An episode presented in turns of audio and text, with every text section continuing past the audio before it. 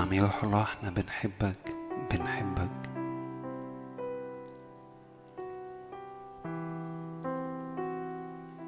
نعم يا رب جايين عطشانين ليك انت. الملك في وسطنا.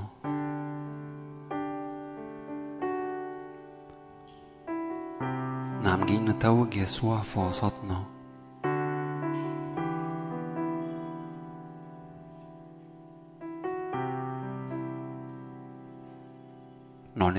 يهوى في وسطنا. نار آكلة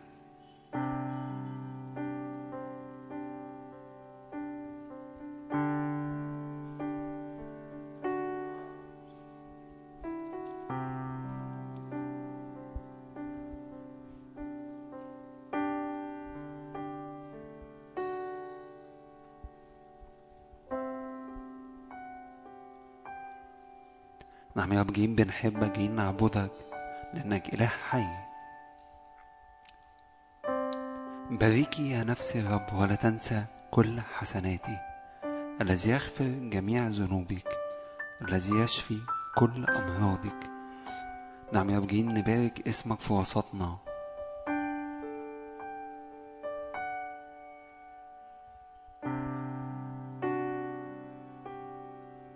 حتى لو عددنا قليل لكن هو في وسطنا.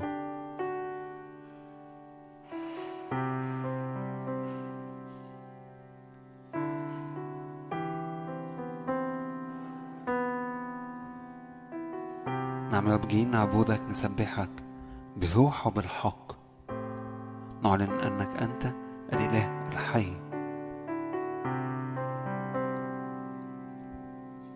يا رب تعالى في وسطنا بمياه جديدة.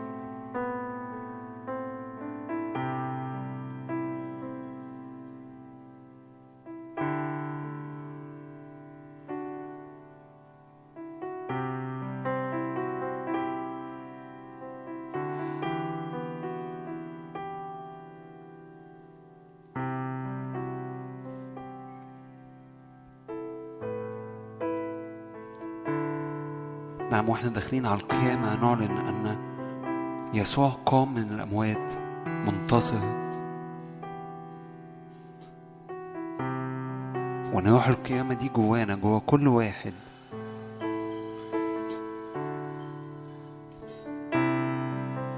روح القوة التي قام بها يسوع جوا كل واحد.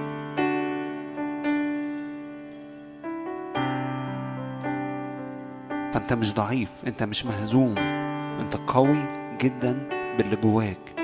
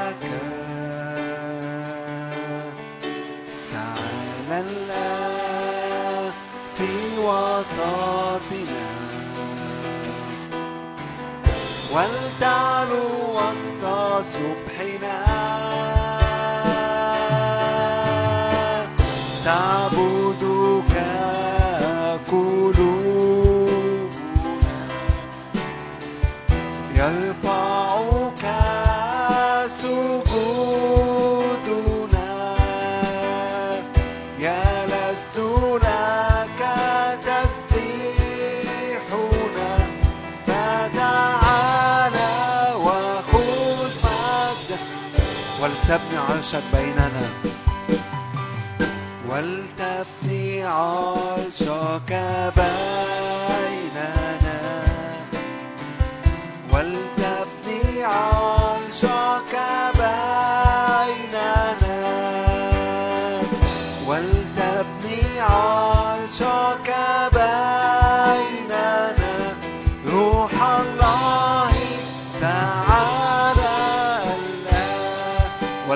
عرشك بيننا. ولتبني عرشك بيننا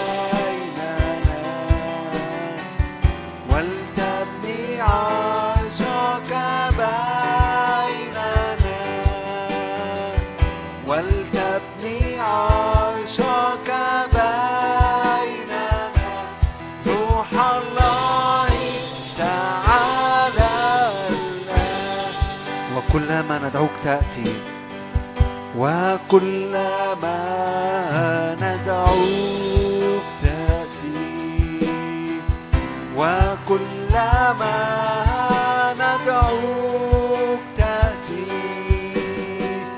وكلما ندعوك تأتي.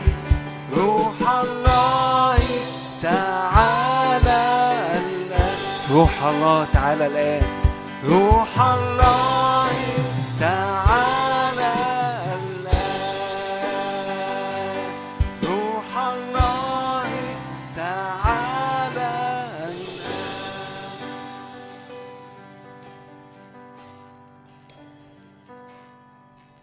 نعم يا روح الله أنت مرحب بيك في وسطنا.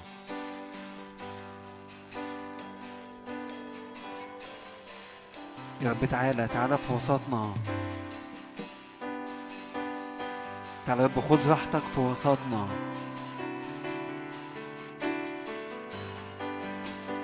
نعطيك كل المجد كل الإكرام.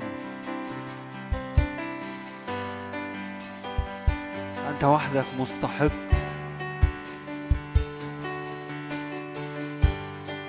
نعم تكسو لاسم يسوع كل ركبة ممن في السماء وممن على الأرض.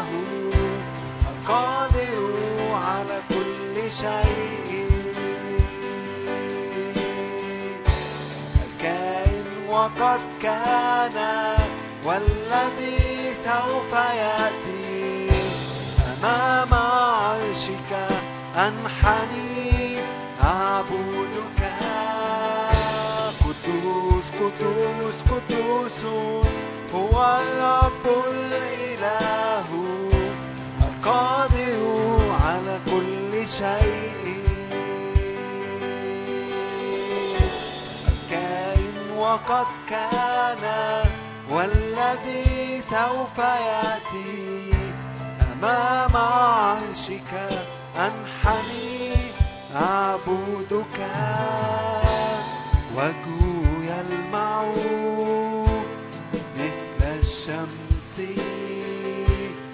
عيناه لهيب نار صوت صوت مياه كثيرة. صوت يخلق الحياة وجهه يلمع مثل الشمس.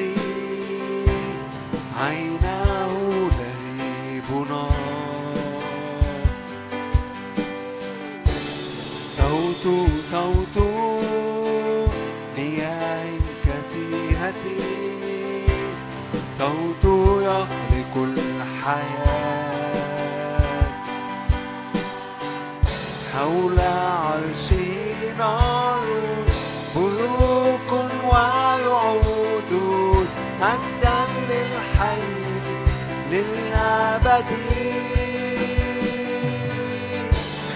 عرشه نار بروق ورعود مجدا للحي للأبد.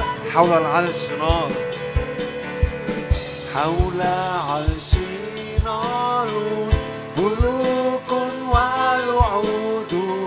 مجدا للحي للأبد. قدوس قدوس قدوس هو الرب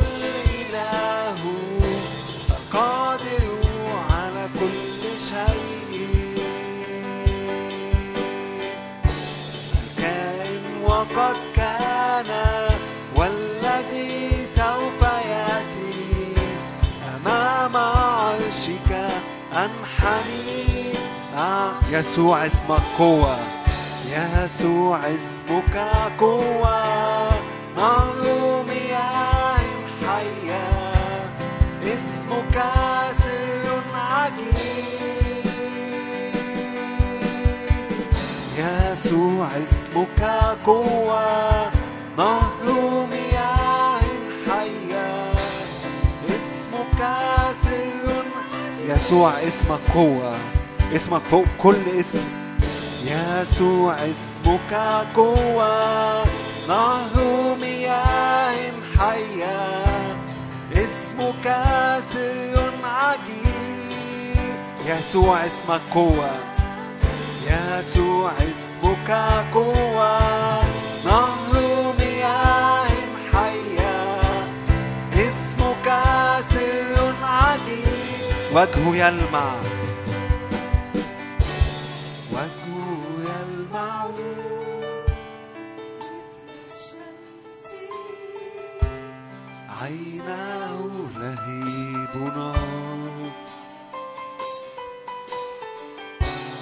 صوت صوت مياه كثيرة. صوته يخرج يا رب عاوزين نشوف وجهك. عاوزين نسمع صوت المياه. وجهه يلمع مثل الشمس. نعم يا رب تعال على حواسنا. تعال يا رب اضرب النار في كل حواسنا. مياه كثيرة صوته يخلق الحياة حول عرشه نار.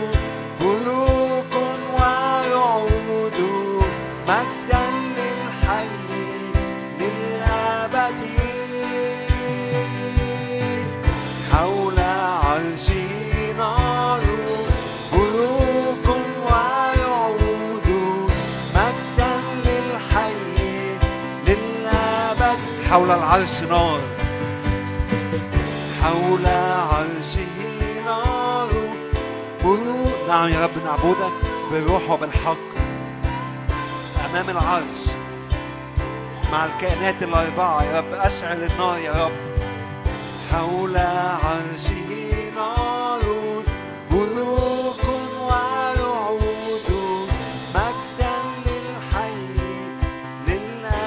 يسوع اسمك قوة يسوع اسمك قوة نهر مياه حية اسمك سر عجيب يسوع اسمك قوة نهر مياه حية اسمك سر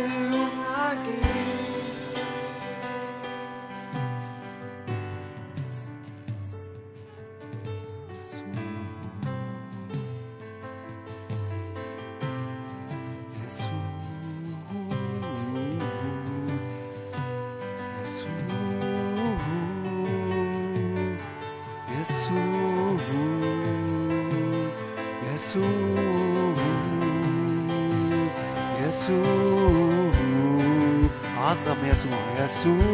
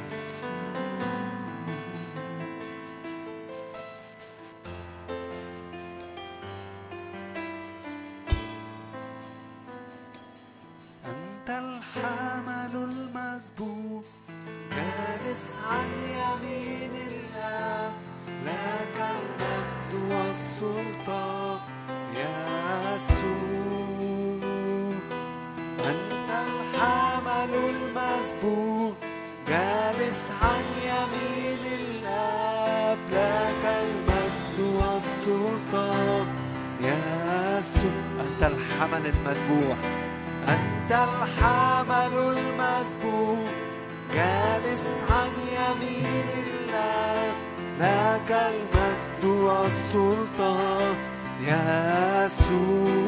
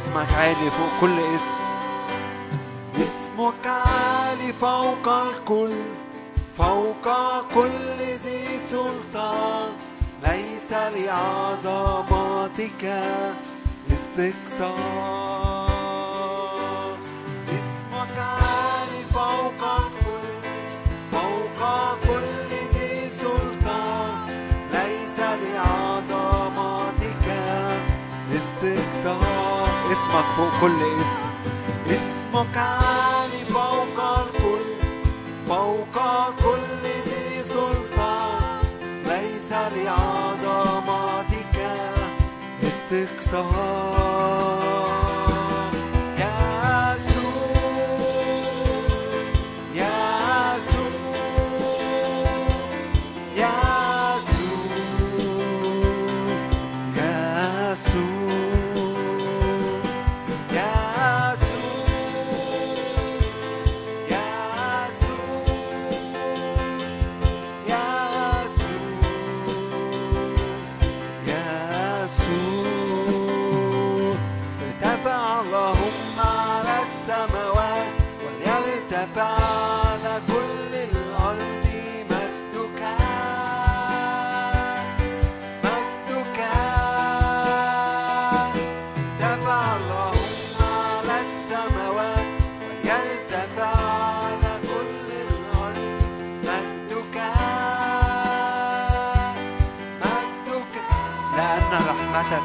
عظمت.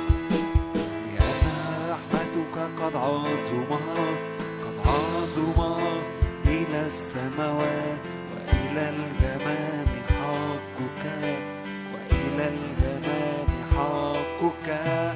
لأن رحمتك قد عظمت قد عظمت إلى السماوات وإلى الجمال حقك وإلى الجمال لأن رحمتك قد عظمت قد عظمت.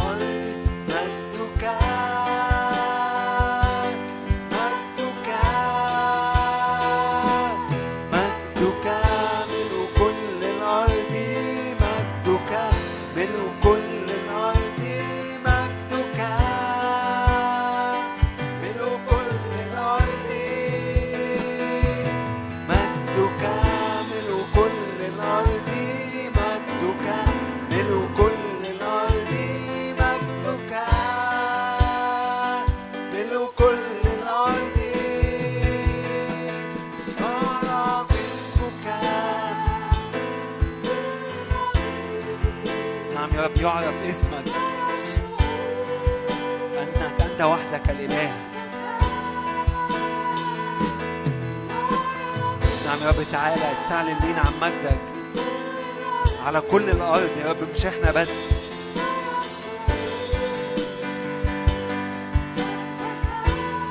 يعرف اسمك في كل الأرض في كل مصر لكل الطوائف.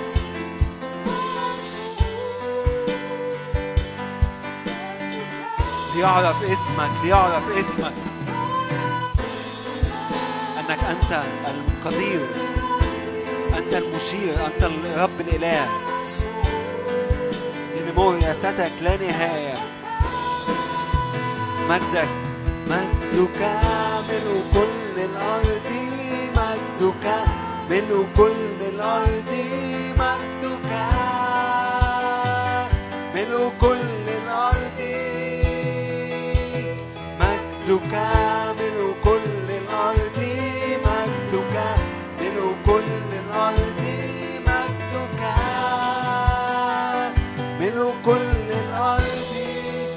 الرب وحدك. أنت الرب وحدك. أنت وليس غيرك. إياك نعبد. لك وحدك نسجد. أنت الرب وحدك. أنت وليس غيرك. إياك نعبد. لك علي صوتك وقول له أنت الرب وحدك. أنت الرب وحدك. أنت وليس غيرك.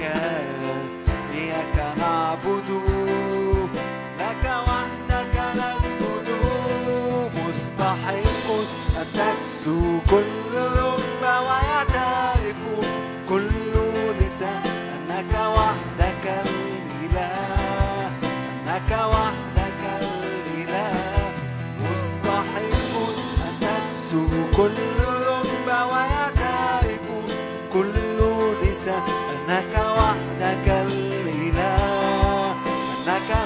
ارتفع فوق كل اسم. ارتفع اللهم على السماوات وليرتفع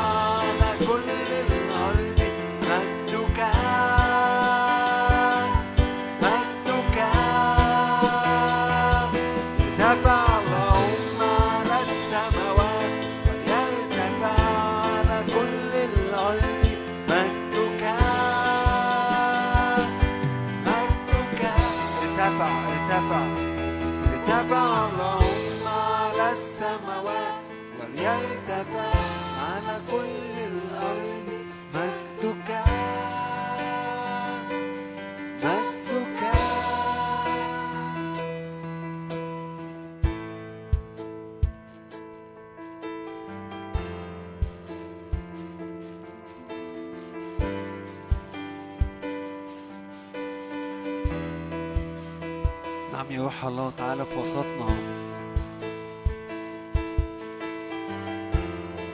ينبغي أنك تزيد ينبغي أنك تزيد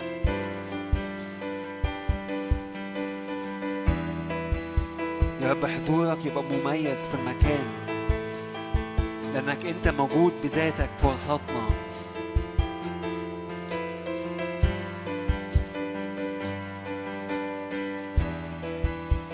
يا رب اعلن لينا عن مجدك اعلن لينا عن مجدك. نرى مجدك بوجه مكشوف.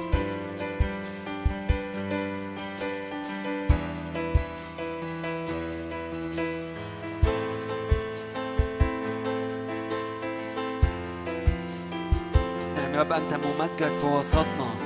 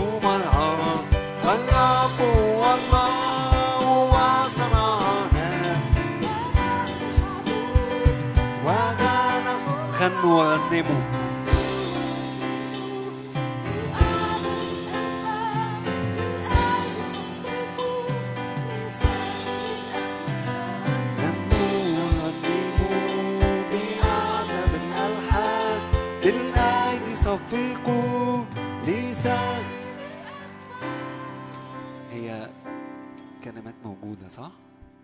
عارفينها؟ هي بتقول غنوا وغنموا صح؟ شكلكم مبسوطين قوي صح؟ تيجي نقولها من جوه قلبك لو قلتها من قلبك هتتبسط صح؟ أنتوا مش بتردوا عليا لا مش سامعكم صح؟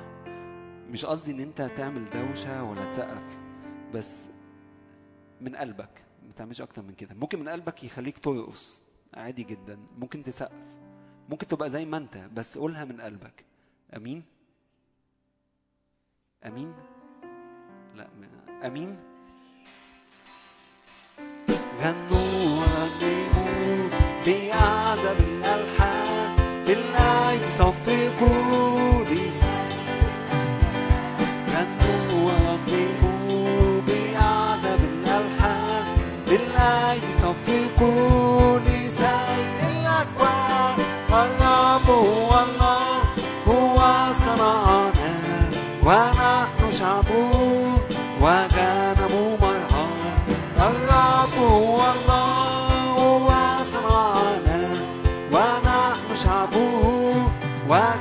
نقدم المجد نقدم المجد.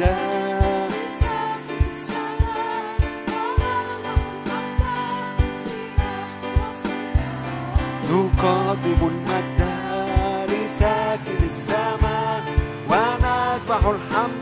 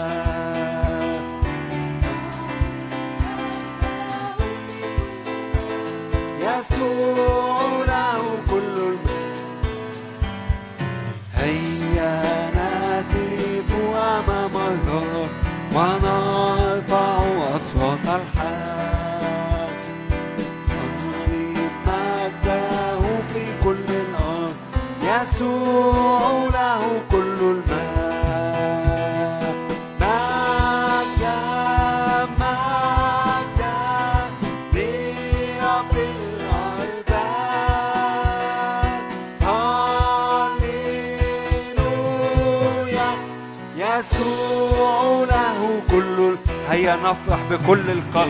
هيا نفرح بكل القهر ونجد لإلهنا فرح الرب هو قوتنا يسوع لا مجدنا هيا نفرح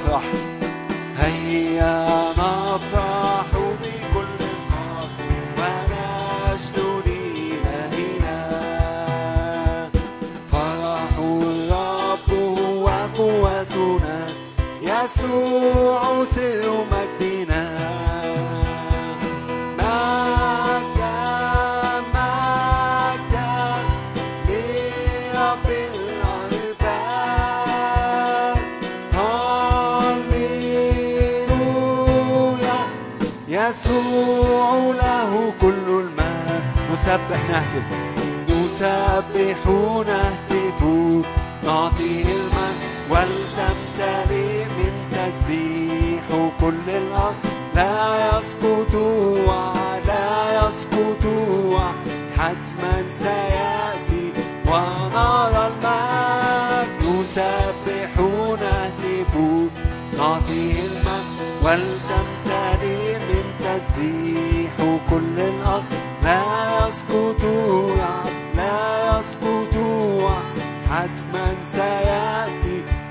عندما يعد هو يفي.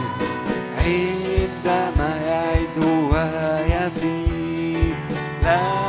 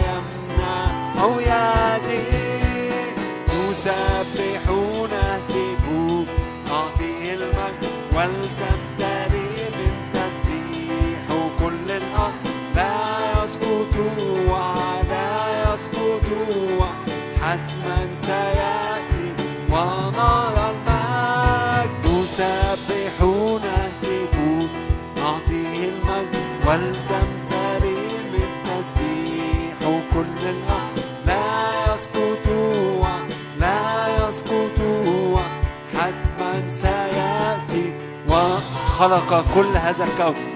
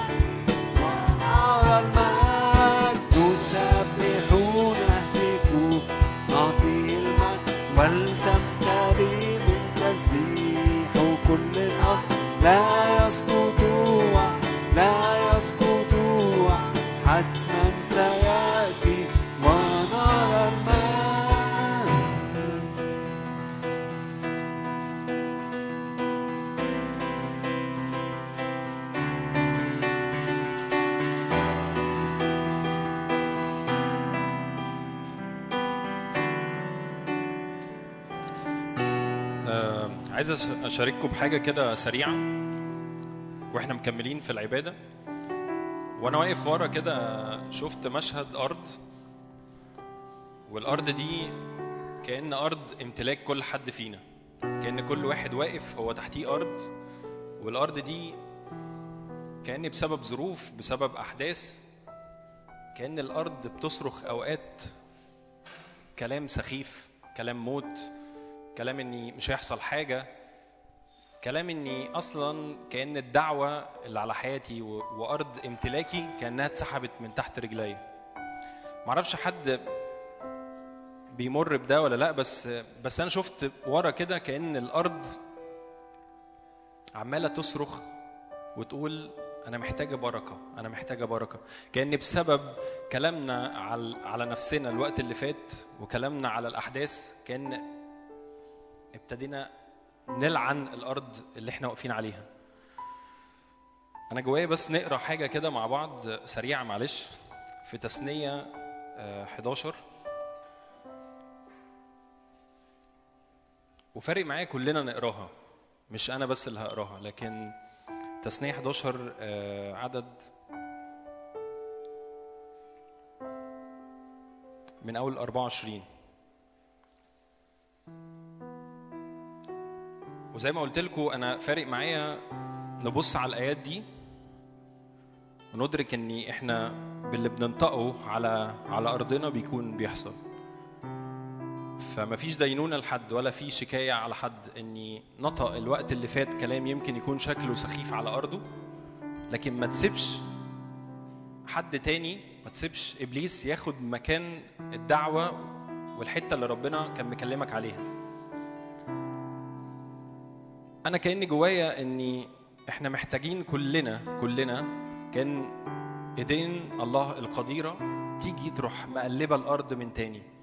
في اي شوك وأي حاجة تروح طالعة. أي حتى كلام لعنة اطلق من مننا أو من حد تاني كان يحصل حياة جديدة. واللي كان ربنا بيقوله لي ورا قعد يقول لي انطق حياة على أرضك. كان بيكلمني أنا شخصيا. بيقول لي أي حاجة فيها موت شاور عليها وقول حياة. أي حاجة شكلها فيها خزي وعار قول حياه أي حاجة شكلها مش ماشية في حياتي من أمور مادية من حاجات شكلها مش خلصانة اعلن حياة. انطق بالبركة على حياتك. خلينا نقرأ مع بعض كده. كل مكان تدوس بطون أقدامكم يكون لكم. وده اللي فارق معايا. بص على الآية وانطقوا معايا الآيات دي على حياتكم على على على الأرض بتاعتكم على الحتة اللي فيها. هو ملكنا وهو ادانا وهو قال لنا حاجة ليها علاقة بالدعوة وليها علاقة بالأرض وليها علاقة بإني أنا لما أدوس على حتة فهي هتكون ليا. كل مكان تدوس بطون أقدامكم يكون لكم. من البرية ولبنان من النهر من نهر الفرات. إلى البحر الغربي يكون تخومكم خلينا نقرأ مع بعض. معلش أنا عايزكم تقروا. خلينا نقرأ بصوت عالي مع بعض. كل مكان تدوس بطون أقدامكم يكون لكم. من البرية ومن لبنان من النهر من نهر الفرات. إلى البحر الغربي يكون تخومكم لا يقف إنسان في وجهكم. الرب إلهكم يجعل خشيتكم ورعبكم على كل الأرض التي تدوسونها كل كما لكم.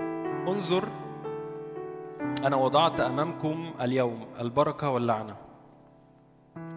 البركة إذ سمعتها لوصايا الرب التي أنا أوصيك به خلينا ننط العدد 29 وإذ جاء بك الرب إلهك إلى الأرض التي أنت داخل إليها لكي تمتلكها فاجعل البرية إلى جبل جرزيم واللعنة على جبل عيبال.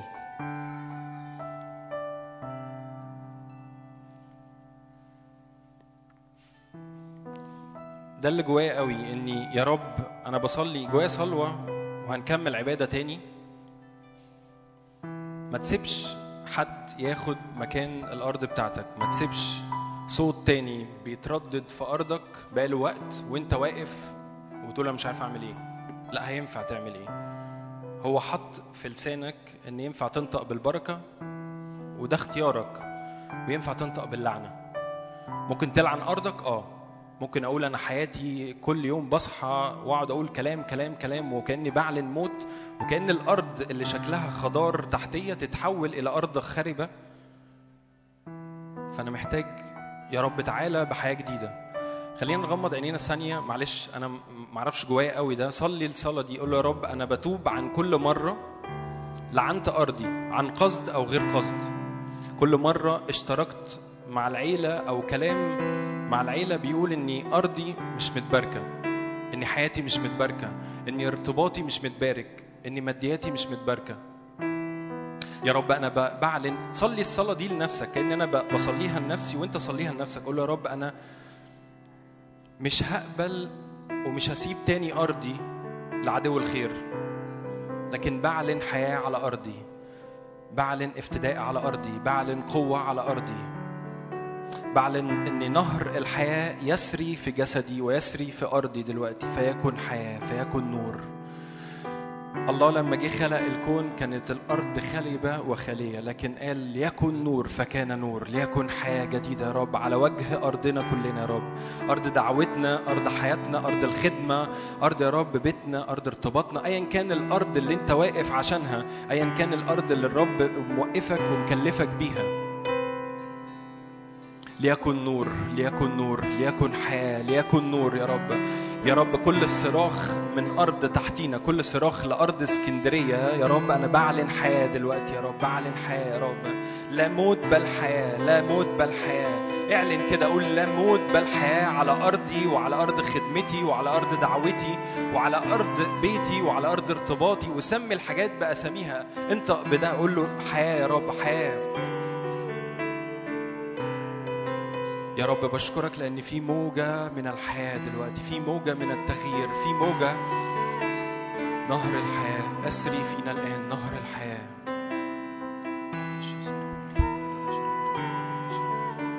هبوب ريح عاصفة الآن هبوب ريح عاصفة الآن هبوب ريح عاصفة الآن هبوب ريح عاصفة الآن هبوب ريح عاصفة الآن. باسم يسوع.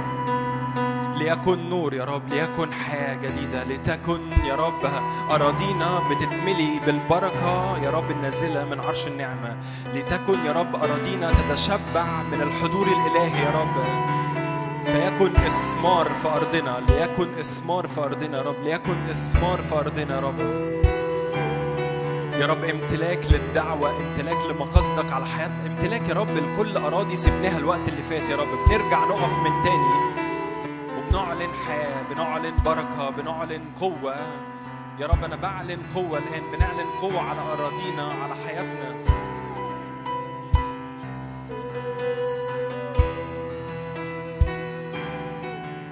هبوب ريح عاصفة الآن. بختة بختة يا رب بختة يا رب بختة يا رب. زوبعة من الحضور الإلهي الآن باسم يسوع بقوة وسلطان يسوع المسيح الآن الآن. لا يبقى زلف لا تبقى أي ترددات من الموت الآن باسم يسوع. قوة في السلطان قوة في قوة في الكلمة المنطوقة الآن. يا رب حياة يا رب حياة يا رب حياة يا رب حياة يا رب استرداد يا رب قيامة جديدة يا رب. ليفنى البرقع الآن يا رب ليفنى كل نقاب ليفنى كل حاجة يا رب كانت قافلة عينينا ونفسيتنا الآن. ليفنى النقاب الآن باسم يسوع. لترتفع كل أبواب الآن باسم يسوع. قوة الحياة اللي فينا قوة يسوع اللي فينا. قوة القيامة الروح اللي أقام يسوع من الأموات هو ساكن فينا. هو يقيم أجسادنا هو يقيم نفسيتنا هو يقيم الدعوة من تاني. هو يقيم كل تحديات شكلها فيها موت حياة. حياة لأن في يسوع حياة لأن في الباب في يسوع القيامة في يسوع الحياة.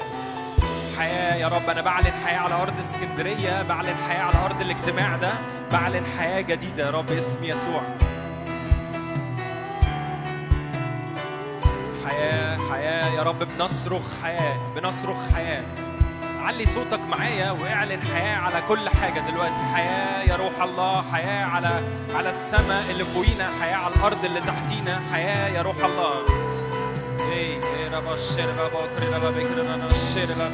حياة يا روح الله حياة الآن. حاسس أو مش حاسس اعلن حياة لأن بكلمتك يكون حياة.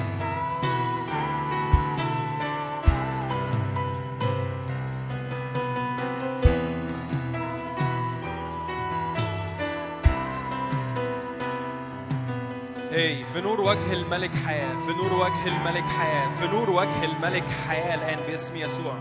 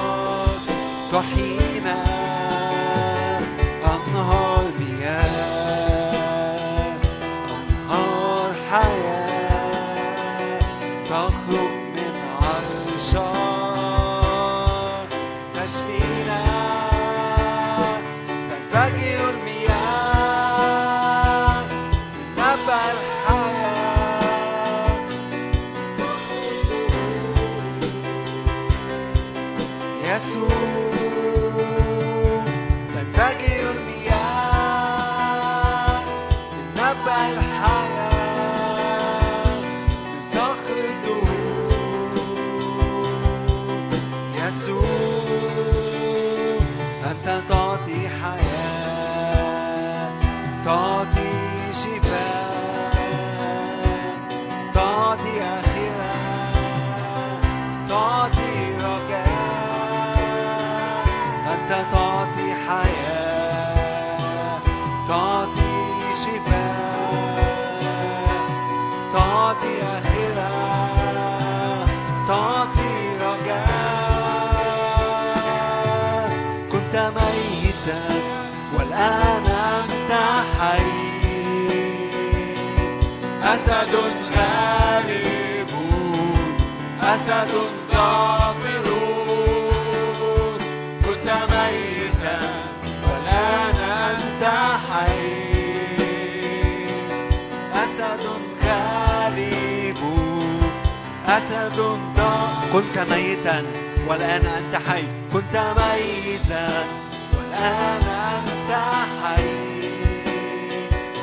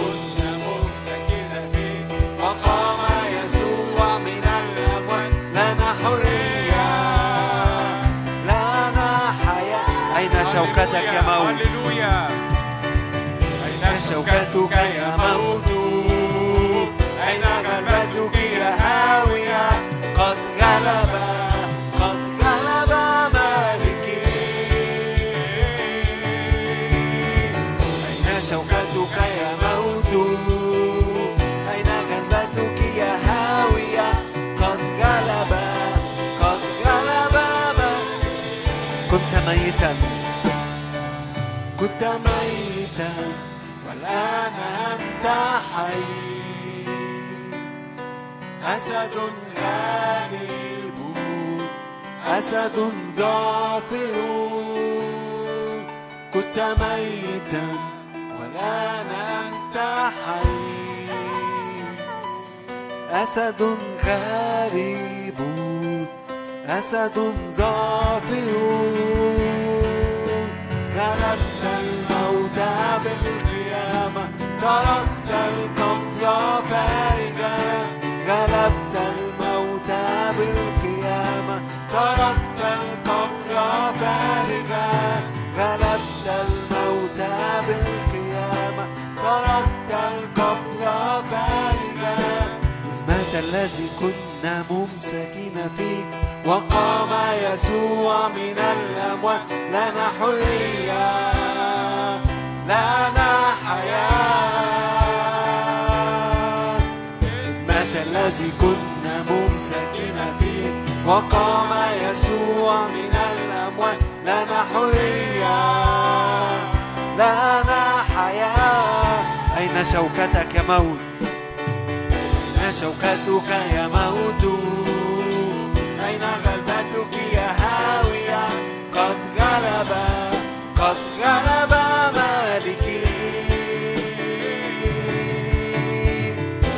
شوكتك يا موت أين غلبتك يا هاوية قد غلب قد غلب مالكي قد غلب قد غلب الحمل يسوع قد غلب قد غلب إلهنا يسوع قد غلب أسد يهوذا لأجلنا قد غلب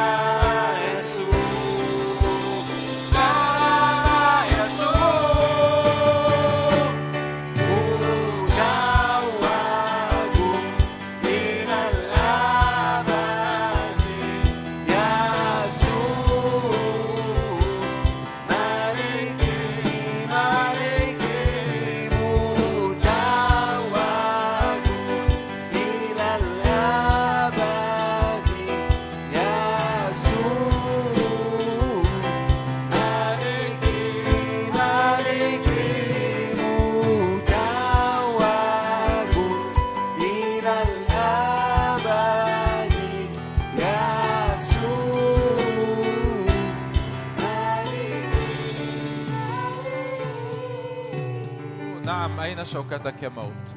أين غلبتك يا هوي ارفع إيدك كده واعلنها.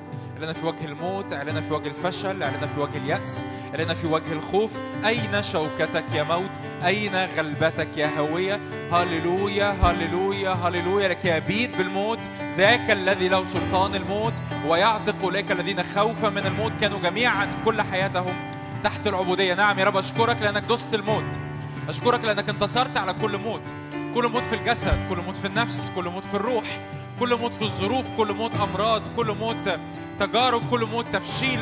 نعم يا رب أشكرك لأنك دست الموت.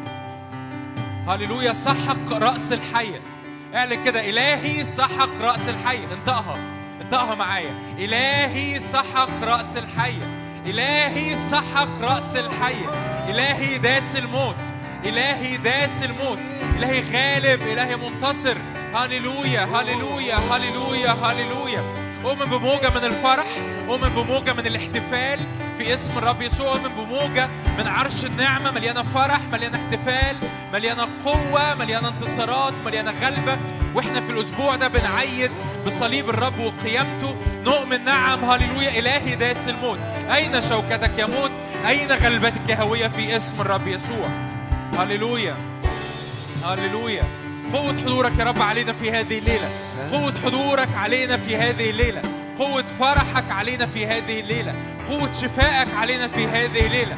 قوة صليبك وقيامتك اللي داس الموت اللي كسر أبواب الجحيم علينا في هذه الليلة في اسم يسوع. صعد إلى العلاء سبى سبيا أعطى الناس عطايا في اسم يسوع. نعم أنت تصعد أنت سبيت أنت أعطيت عطايا في اسم يسوع. في اسم يسوع. كنا ممسكين فيه وقام يسوع من الأموات لنا حرية لنا حياة. إثبات الذي كنا ممسكين فيه وقام يسوع من الأموات لنا حرية لنا حياة. أين شوكتك أين شوكتك يا موت أين غلبتك يا هاوية قد غلب قد غلب مالكي أين شوكتك يا موت أين غلبتك يا هاوية قد غلب قد غلب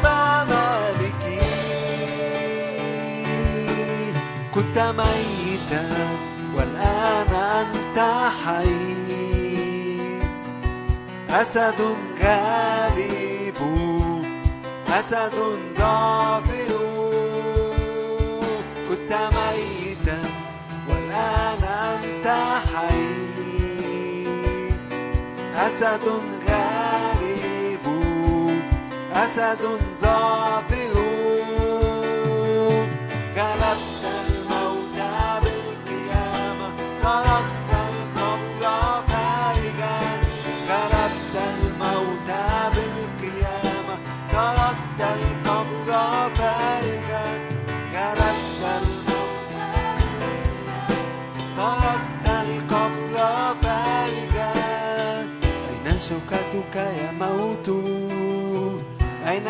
غلبتك يا هاوية قد غلب قد غلب مالكي أين شوكتك يا موت أين غلبتك يا هاوية قد غلب قد غلب مالكي يعظم انتصارنا جهرا لا نخاف العاتي قد بات وفاني المستهزئ. يعظم انتصارنا جهرا لا نخاف العاتي قد بات ويعظم انتصارنا يعظم انتصارنا جهرا لا نخاف العاتي قد بات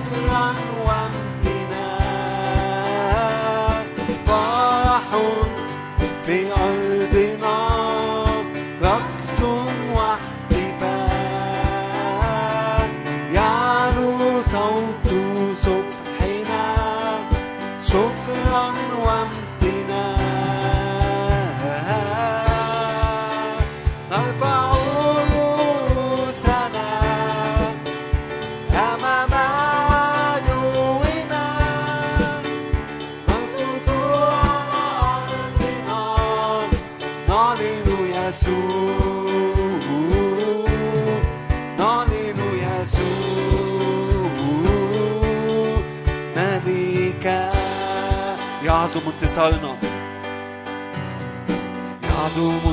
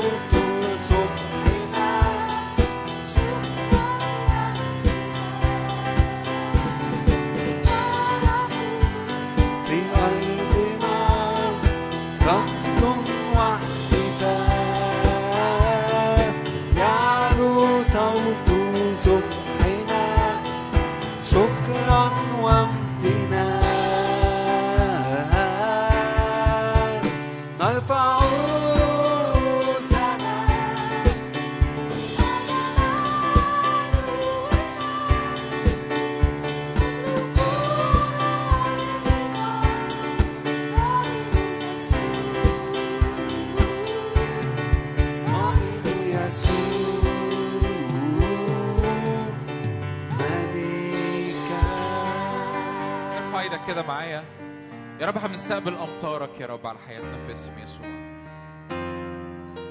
نستقبل أمطارك على حياتنا. بنستقبل يا رب غمر مياه الروح على حياتنا زي ما كان ميشو بيصلي. يا رب عوضا عن كل يا رب شوك وحسك وقريس في الأرض. أنت يا رب تأتي بأمطار الروح فتنبت السرو تنبت يا رب الأرز. تنبت يا رب كل شجرة جيدة للأكل في اسم الرب يسوع في أراضينا. كل شجرة مثمرة. يا رب أراضينا تتملي أشجار مثمرة. أشجار حياة أشجار شفاء أشجار يا رب فداء يا رب على حساب الخروف المذبوح. إعلن صلي معايا بإيمان في الوقت ده. إحنا مش بنصلي عشان أنت كويس ولا عشان إحنا نستحق ولا عشان أنا أنا عندي إيمان. نو no, أنا بصلي على حساب الخروف المذبوح. بصلي أقول يا رب على حساب الخروف المذبوح. على حساب الدم اللي سفك على حساب الدم اللي غرق الأرض على حساب يسوع اللي نزف كل الدم. بنعلن يا رب إن دم يسوع يحمل حياة لأرضي. اعلن كده دم يسوع يحمل حياة لأرضي. دم يسوع يحمل شفاء لأرضي. دم يسوع يحمل بركة لأرضي. دم يسوع يحمل إثمار لأرضي. في اسم يسوع. دم يسوع يحمل بركة لأرضي في اسم يسوع. على حساب الخروف المذبوح على حساب الدم اللي سفك. يا رب دمك ينطق حياة. اعلن كده. قول يا رب دمك بينطق حياة. دمك بينطق بركة. دمك بينطق شفاء. دمك بينطق تعويضات. دمك بينطق أبواب مفتوحة. دمك بينطق افتداء لأرضي في اسم يسوع. دمك بيعلن حياة بدل الموت. يسوع مات علشان إحنا نحيا. يسوع مات عشان إحنا نحيا. دمك رب بيعلن حياة بدل الموت في اسم يسوع. دمك بيعلن شفاء بدل المرض. دمك بيعلن بركة بدل اللعنة. دمك بيعلن افتداء بدل كل سلب في اسم يسوع. في اسم يسوع. اسم يسوع. هللويا. حس دوي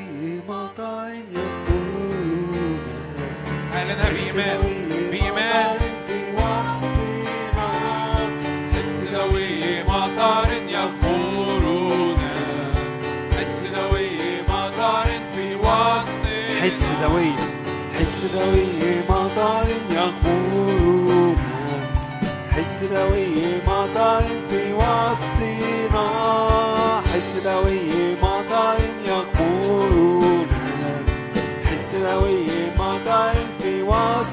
ستملأ شباكنا. ستملأ شباكنا.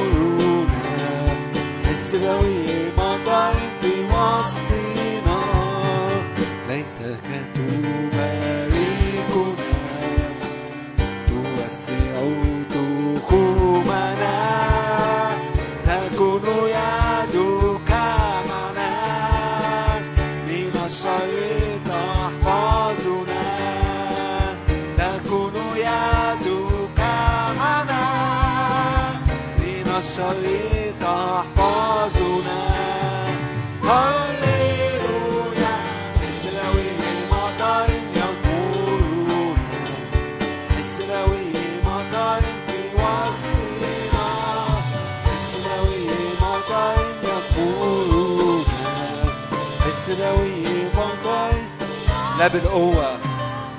لا بالقوة ولا بالقدرة بل بيسوع. لا بالقوة ولا بالقدرة بل بيسوع. لا بالقوة ولا بالقدرة بل بالروح لا بالقوة ولا بالقدرة بل بيسوع. ليتك تباركنا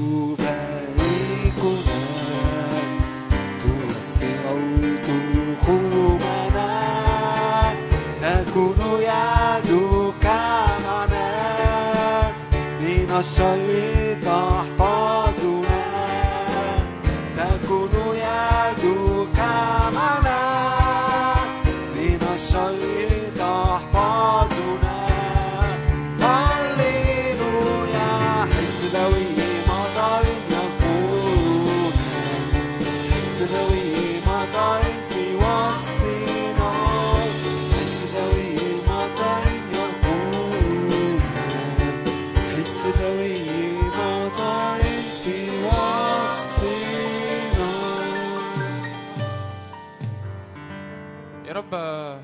انقلنا لأراضي مليانة استجابات في اسم يسوع.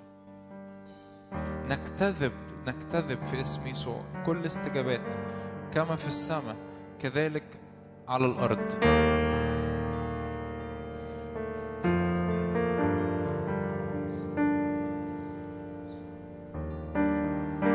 يا رب بصلي أزمنة استجابات على حياتنا في اسم يسوع. أزمنة استجابات في أمورنا العملية. أزمنة استجابات لكل يا رب أمور معطلة في اسم يسوع.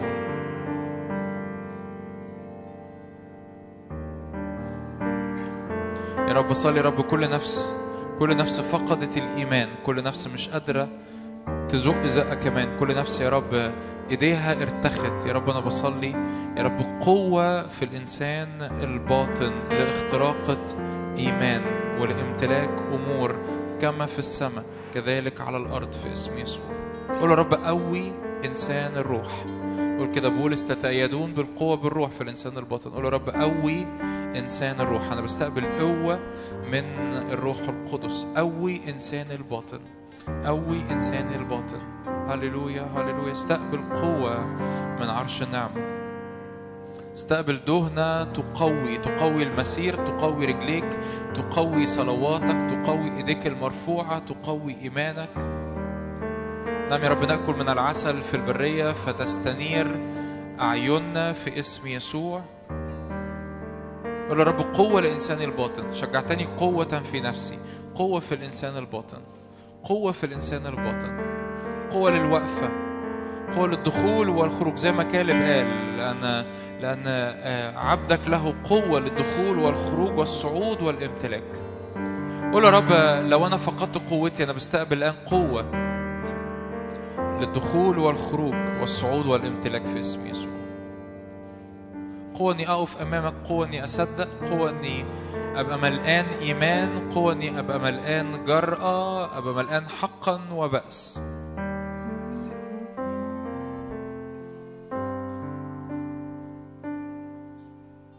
ضع إيدك على قلبك لو تحب. قول يا رب لمسات القوة على قلبي لمسات القوة على إنساني الباطن في اسم يسوع لمسات القوة على نفسي لمسات القوة على إيماني لمسات القوة على يا رب على وقفتي في الروح لمسات القوة على صلواتي في اسم رب يسوع. أؤمن رب بي... بي... بيسكب قوة الآن في اسم يسوع قوة على كل إنسان باطن على كل شخص آه، عطشان كل شخص شاعر إنه فقد القوة كل شخص شاعر إنه مش قادر يكمل بإيمان مش قادر آه، يصلي زيادة مش قادر يصدق مرة كمان. يا رب أنا بصلي آه، قوة في الإنسان الباطن في اسم يسوع. قوة في الإنسان الباطن في اسم يسوع. نعم يا رب سود علينا في هذه الليلة. نعم يا رب تمم عملك تمم مشيئتك في هذه الليلة في اسم الرب يسوع. آمين. آمين. مساء الخير. كل وأنتم طيبين. كل وأنتم طيبين. مسيح قام ردها إيه؟ الحمد لله. بالحقيقة قام استني بس تردوا عليا يعني. مسيح قام بالحقيقة قام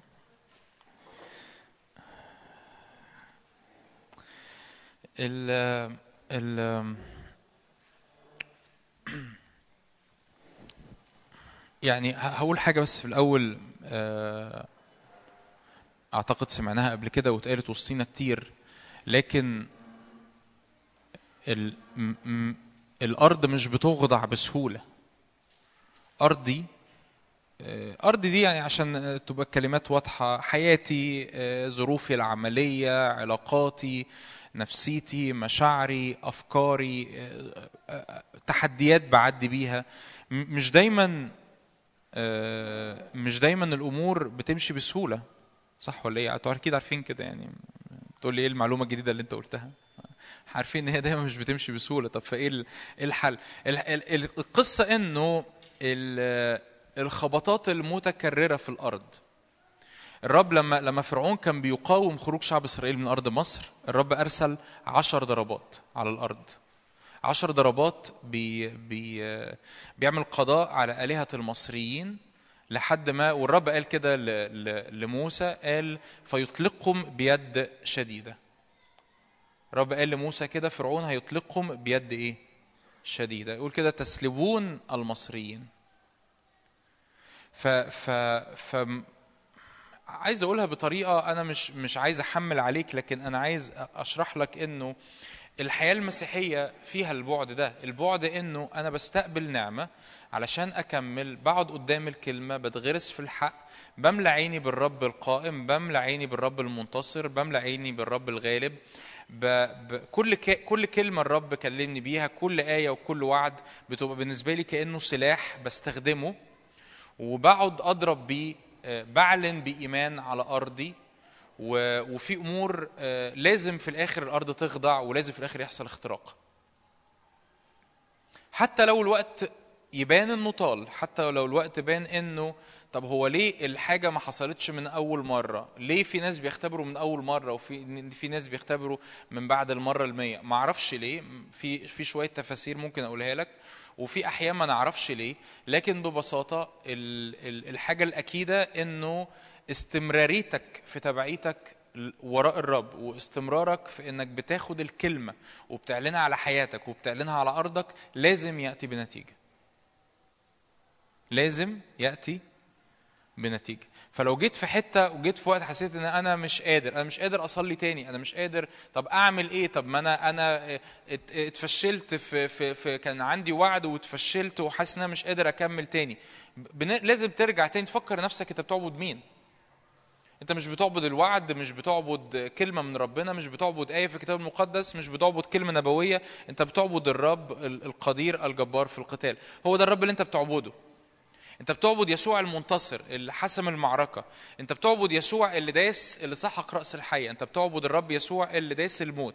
فلأنك بت بتفكر نفسك إن هو ده الإله اللي أنا بعبده فأنا مكمل وراك يا رب حتى لو في أمور بالنسبة لي النهارده مش محسومة أو مش محلولة لكن أنا المشهد اللي مالي عيني هو الرب المنتصر. دي الحاجة الوحيدة اللي تقدر تخليني إني أكمل. اني ارجع أفكر نفسي. أنا بعمل كده كتير. تفتح الكتاب المقدس تفتح العهد الجديد تتفرج على مشاهد من سفر الرؤيا رؤيا 19 رؤيا 20 رؤيا 21 آه، تتفرج على مشاهد يسوع وهو بيشفي يسوع وهو بيخرج الشياطين. تتفرج على مشاهد يسوع وهو بيتجلى على جبل التجلي. وتفكر نفسك ان ده إلهي اللي أنا بعبده. طب طب الواقع لا يتفق مع وعد الرب. أيوه تمام. صح. ده بيحصل. طب أعمل إيه؟ أرجع أفكر تاني. نفسي بالإله اللي أنا بعبده أرجع أستقبل منه قوة جديدة وإيمان جديد وتشجيع جديد وأقول يا رب أنا ما عنديش اختيار إلا إني أكمل معاك. ما عنديش اختيار إلا إني أكمل بإيمان ما عنديش اختيار إلا إني أرجع أتمسك بيك ما عنديش اختيار إلا إني أرجع أثق في إنك أنت الإله القادر على كل شيء ما عنديش اختيار إلا ان يا رب هروح فين؟ يعني إلى من نذهب؟ وكلام الحياة الأبدية هو إيه؟ هو عندك. بس الرب مش عايزك تقولها. بإحساس سلبي اللي هو يعني إلى من نذهب؟ فيا رب بص هو كده كده إحنا يعني إحنا ما ورناش غيرك وأنت ما وراكش غيرنا فودينا مكملين وخلاص. لا ما تعملش كده. هو إلى من نذهب؟ وكلام الحياة الأبدية هو عندك بإدراك إنه في تغيير بيحصل في الرحلة. إن في نضوج في عضلاتي بيحصل في الرحلة. كان واحد بيروح ال- الجيم ويشيل حديد ما يقدرش يمسك آه، بار 100 كيلو.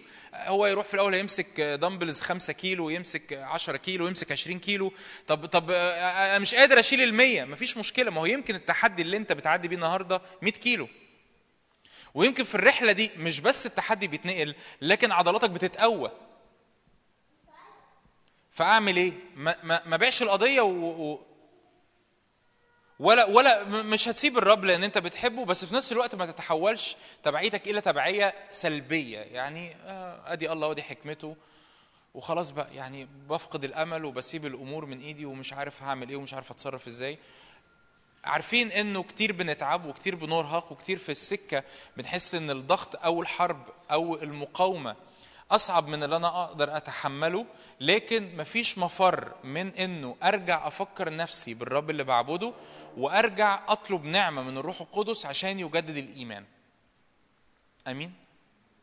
مفيش مفر يعني مفيش حل تاني مفيش حلول وسط. مفيش حلول وسط. يقول كده كالب ليشوع أعطني هذا الجبل. ده الجبل اللي الرب وعدني بيه وأنا عندي 40 سنة. طب إيه إيه يا كالب ما امتلكتش ليه؟ ظروف. يعني لو سألت كالب قلت له أنت ليه ما امتلكتش الجبل وأنت كان عندك 40 سنة؟ ظروف. طب أنت إيه إيه دخلك في الظروف دي؟ يقول لك أنا ماليش دخل. أنا من وأنا عندي 40 سنة كان عندي إيمان. طب ما خدتوش ليه؟ عايش مع شعب لمدة 40 سنة كمان ما عندوش إيمان. فما امتلكناش أرض الموعد. فكل الجيل كل الناس اللي عاشوا معانا في نفس الزمن ماتوا. طب كالب كان عنده إيمان؟ عنده إيمان من أول يوم عنده إيمان. بس تخيل معايا حط نفسك مكانه. أنت بقالك 40 سنة في البرية بتلف كل يوم بتسأل نفسك أنا ذنبي إيه؟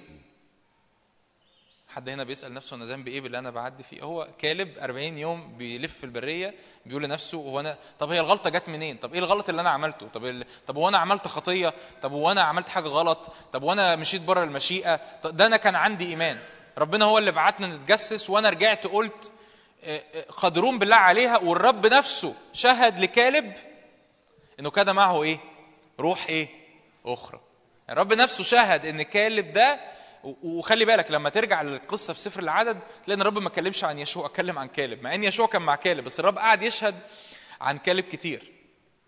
إنه كالب ده ده ده مجدني كالب ده أكرمني. طب أنا ذنبي إيه؟ مالكش ذنب. بس حط نفسك مكانه وانت وانت بتعدي بظرف صعب لمدة 40 سنة وانت مالكش ذنب. المفروض أنا لو مكان كالب ده أقول لهم بصوا أنا إيه يعني لما تيجوا تعبروا أرض الموعد كده هاتوا لي نقالة أنا همدد عليها. ما هو في شباب بقى بيحاربوا.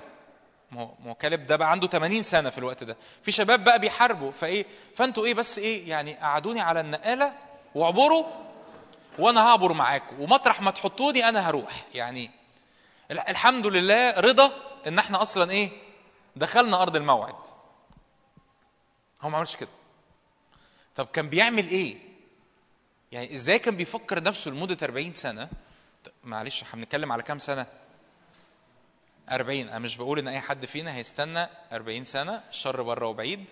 بس تخيل معايا واحد منتظر استجابة الوعد اللي هو عنده إيمان ليه من أول يوم لمدة كام سنة؟ طب كان بيعمل إيه؟ يعني متعايش إزاي كل يوم بيعدي وهو شايف كل الناس اللي في جيله بيموتوا. كل الناس اللي في سنه بيمو... مش بس كده ده موسى مات وهارون مات ومريم النبية ماتت وهو مكمل. أعتقد كالب كان بيقول اللي أنا كنت كان بيعمل اللي أنا كنت بقوله من شوية ده إن كل يوم كان بيفكر نفسه هو بيعبد مين؟ كل يوم كان بيفكر نفسه إن يا رب أنا بعبد يهوى اللي شفته بيعمل الضربات العشر في أرض مصر اللي شفته بيشق البحر اللي شفته بينزل المن اللي شفته بيطلع المية من الصخرة اللي شفته بي بي بي السماء بتمطر سلوى اللي شفته بيتقدمنا اللي شفته بيحسم حروبنا. طب يا كالب بس بقى أنت بقالك 40 سنة بتلف في البرية. آه بس هو ده الإله اللي أنا بعبده ولازم هيجي يوم وهمتلك. فأول ما جت الفرصة كالب يقول لي يشوع أعطيني هذا الإيه؟ الجبل. طب طلع الشباب. no no. اعطني هذا الجبل. الرب وعدني بهذا الجبل. طب خد أرض سهلة أنا هطلع الجبل. فده ده التجاوب بتاعي أنا مع الحضور الإلهي مع كلمة ربنا.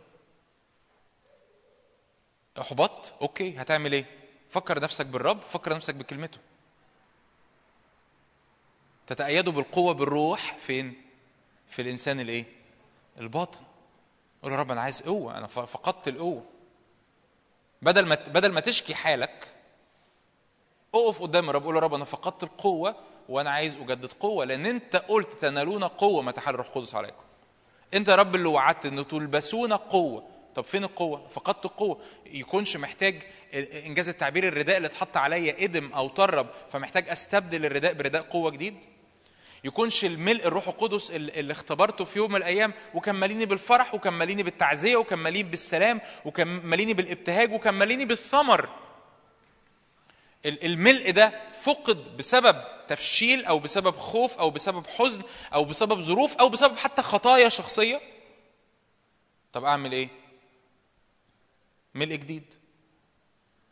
لا تسكروا بالخمر لكن إيه؟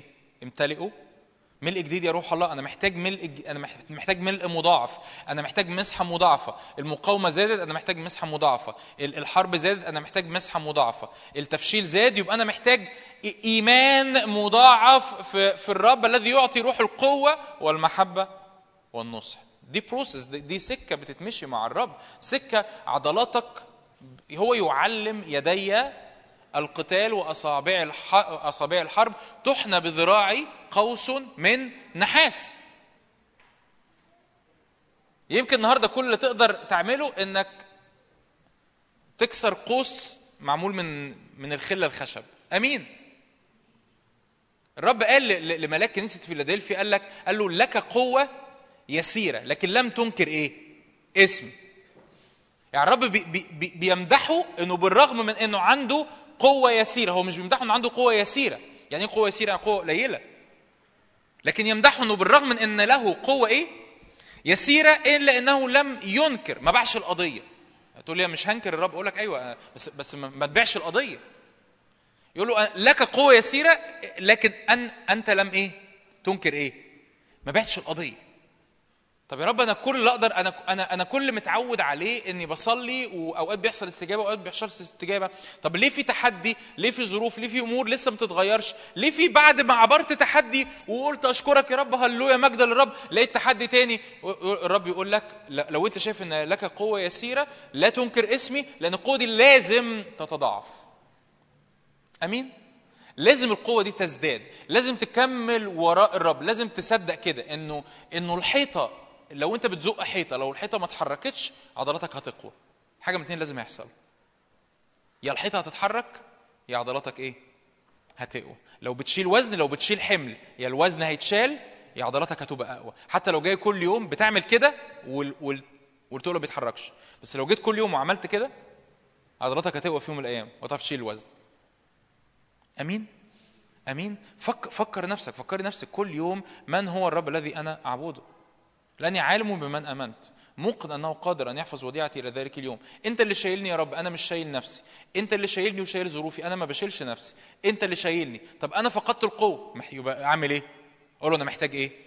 قوة. فقدت الرؤية. محتاج أرجع تاني قدام الكلمة. عشان كده بنحب الكلمة جدا جدا جدا. عشان كده بنحب الكتاب المقدس جدا جدا جدا جدا. لأن كلام الرب هو روح وإيه؟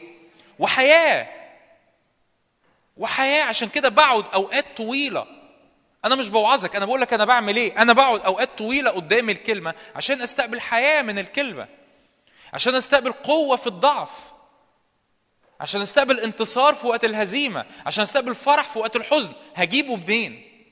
هجيبه منين لو مش بفتح الكلمة وآكل منها وأشبع منها؟ من دسم بيتك يروون. أنا بشبع من الدسم اللي في الكلمة فبتقوى. فبتشجع فرجلي بتقوى. فلو انت بعيد عن الكلمة ما تقولش أنا ضعيف ليه؟ اديني قلت لك الإجابة في نص الكلام. ارجع تاني قدام الكلمة وقضي أوقات طويلة. وقول يا رب أنت ترويني بالقوة من خلال القعدة قدام الكلمة. لو أنت فقدت الرؤية ما هتشوف إزاي لو ما فيش كلمة لو ما فيش حق بيملى عينك وبيملى ذهنك وبيملى أفكارك ي ي ي من من دوشة كتير حواليك؟ الكلمة تروح عام- عاملة لك كده.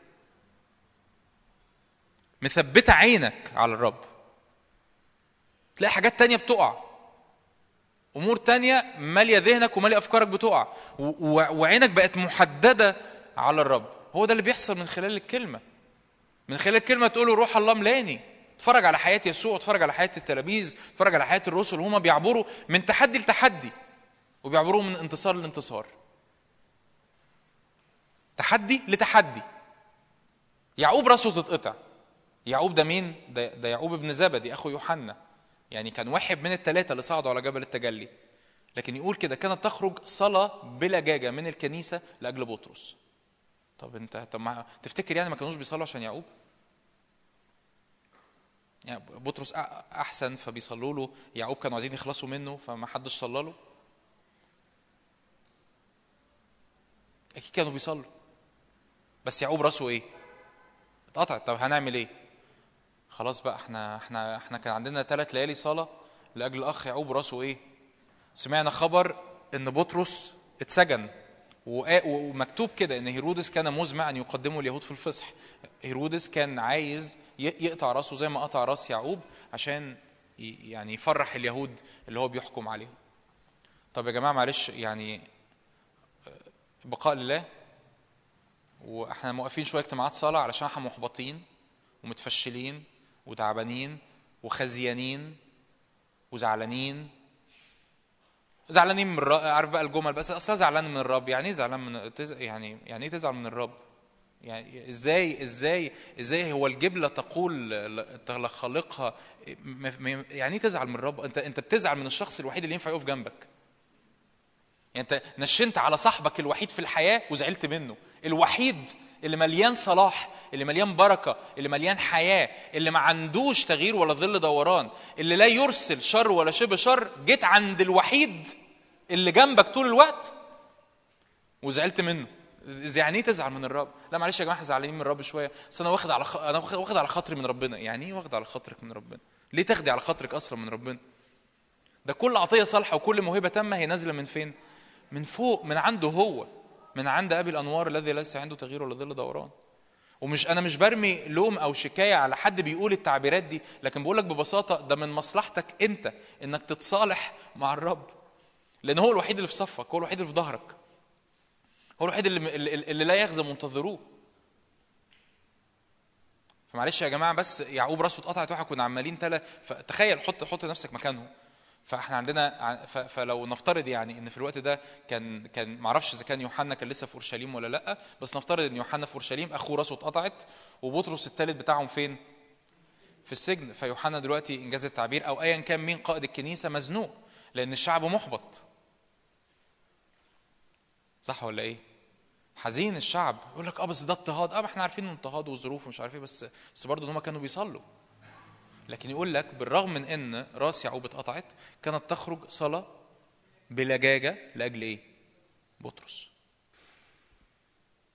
يعني لو اجتماع الصلاة خلص في اليوم الت... أنا طبعا أنا بقول أي أرقام ما فيش حاجة مكتوبة زي كده بس لو انجاز التعبير صلوا ثلاث أيام عشان يعقوب وبعد كده بطرس قبض عليه وبطرس بقى له أسبوع في السجن فهم كملوا أسبوع صلاة كمان عشان مين؟ عشان بطرس. فكمل عشان كده دبورة تقول دوسي يا نفسي بعز. أنا بدوس بدوس على إيه؟ على الحياة والعقارب وكل قوات العدو. أنا فاهم إنه إن كان الرب معي فمن إيه؟ عليا.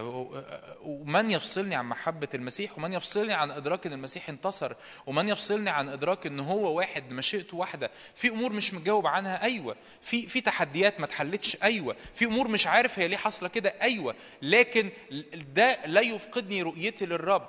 لكن بالعكس أنا برجع تاني قدام الكلمة برجع تاني قدام الحق بقول رب املأ قلبي املأ عيني بالإيمان املأ قلبي بالإيمان املأ قلبي بالقوة لأني محتاج قوة لأني فقدت القوة. مفيش أي مشكلة إني أقف قدام الرب وأقول يا رب أنا فقدت القوة. لكن قولها قدام الرب. قوليها قدامه. قولي يا رب أنا فقدت القوة وإنت وعدت إن أنا أنال قوة لما أمتلئ بالروح القدس. بس أنا فقدت القوة. بدل ما تقوليها في في في voice note على الواتساب لواحدة صاحبتك قوليها للرب. أنا فقدت القوة ومحتاجة قوة. بدل ما تقولها كده في أفكارك من غير ما ما توجهها للرب قولها للرب. طلع أفكارك دي صيغة في لغة وقولها للرب. قول له يا رب بشكل مباشر يا رب أنا فقدت القوة. أنا محتاج قوة. محتاج قوة لأن التحدي أكبر مني. محتاج قوة لأني محتاج عضلات أقوى. محتاج قوة لأني محتاج أعبر وأنتصر. آمين؟ آمين؟ لما تلاقي الأرض ما تخضعش لما تلاقي الأرض ما بتسمعش الكلام لما تلاقي الظروف ما تتغيرش بترجع تاني تفكر نفسك بالرب. ترجع تاني قدام الكلمة تفكر نفسك بالرب قال إيه على حياتك. تقول يا رب أشكرك لأن حتى لو الظروف ما اتغيرتش عضلاتي بتبقى أقوى ولازم يحصل تغيير. حتى لو يعقوب راسه اتقطعت تخرج مني صلاه بلجاجه لأجل مين؟ أجل بطرس. ممكن يكون تحدي أنت لسه معدي بيه من يومين ثلاثة الأمر ما اتحسمش وحسيت إن في هزيمة. بس في تحدي جديد. طب ما أنا افتكر يعقوب وبطرس يا رب يعقوب راسه اتقطع. أنا مش هسمح إن بطرس كمان راسه اتقطع بغيرة بغيظ. بغيرة وغيظ وإنجاز التعبير لو استخدم كلمة بعنف قدام أرواح الشر. ما تتساهلش مع أرواح الشر ما تتساهلش مع اللص ما تسهلش مع اللص اللي بيسرق حياتك وأرضك وبيتك وفلوسك وولادك ومستقبلك. ما تتساهلش مع اللص. بغيظ بعنف مع أرواح الشر بعنف قدام إبليس. إنجاز التعبير يعني إبليس إبليس بيغيظني طب أنا هغيظه زيادة. هتعمل إيه؟ هكمل صلاة ومش هوقف. إبليس بيتضايق اول لما باخد خلوتي. طب أنا هاخد خلوتي مرتين في اليوم. إبليس بيتضايق اول لما بقرأ إصحاح. طب أنا هقرأ اصحاحين أنا بكلم بجد. إبليس بيتضايق اول لما بروح الاجتماع. طب أنا هروح الاجتماع وأتنطط في التسبيح. لا لا لا لحسن يضربني. ما يقدرش يمد إيده. أنا ساكن في النار الأكلة في الوقائد الأبدية.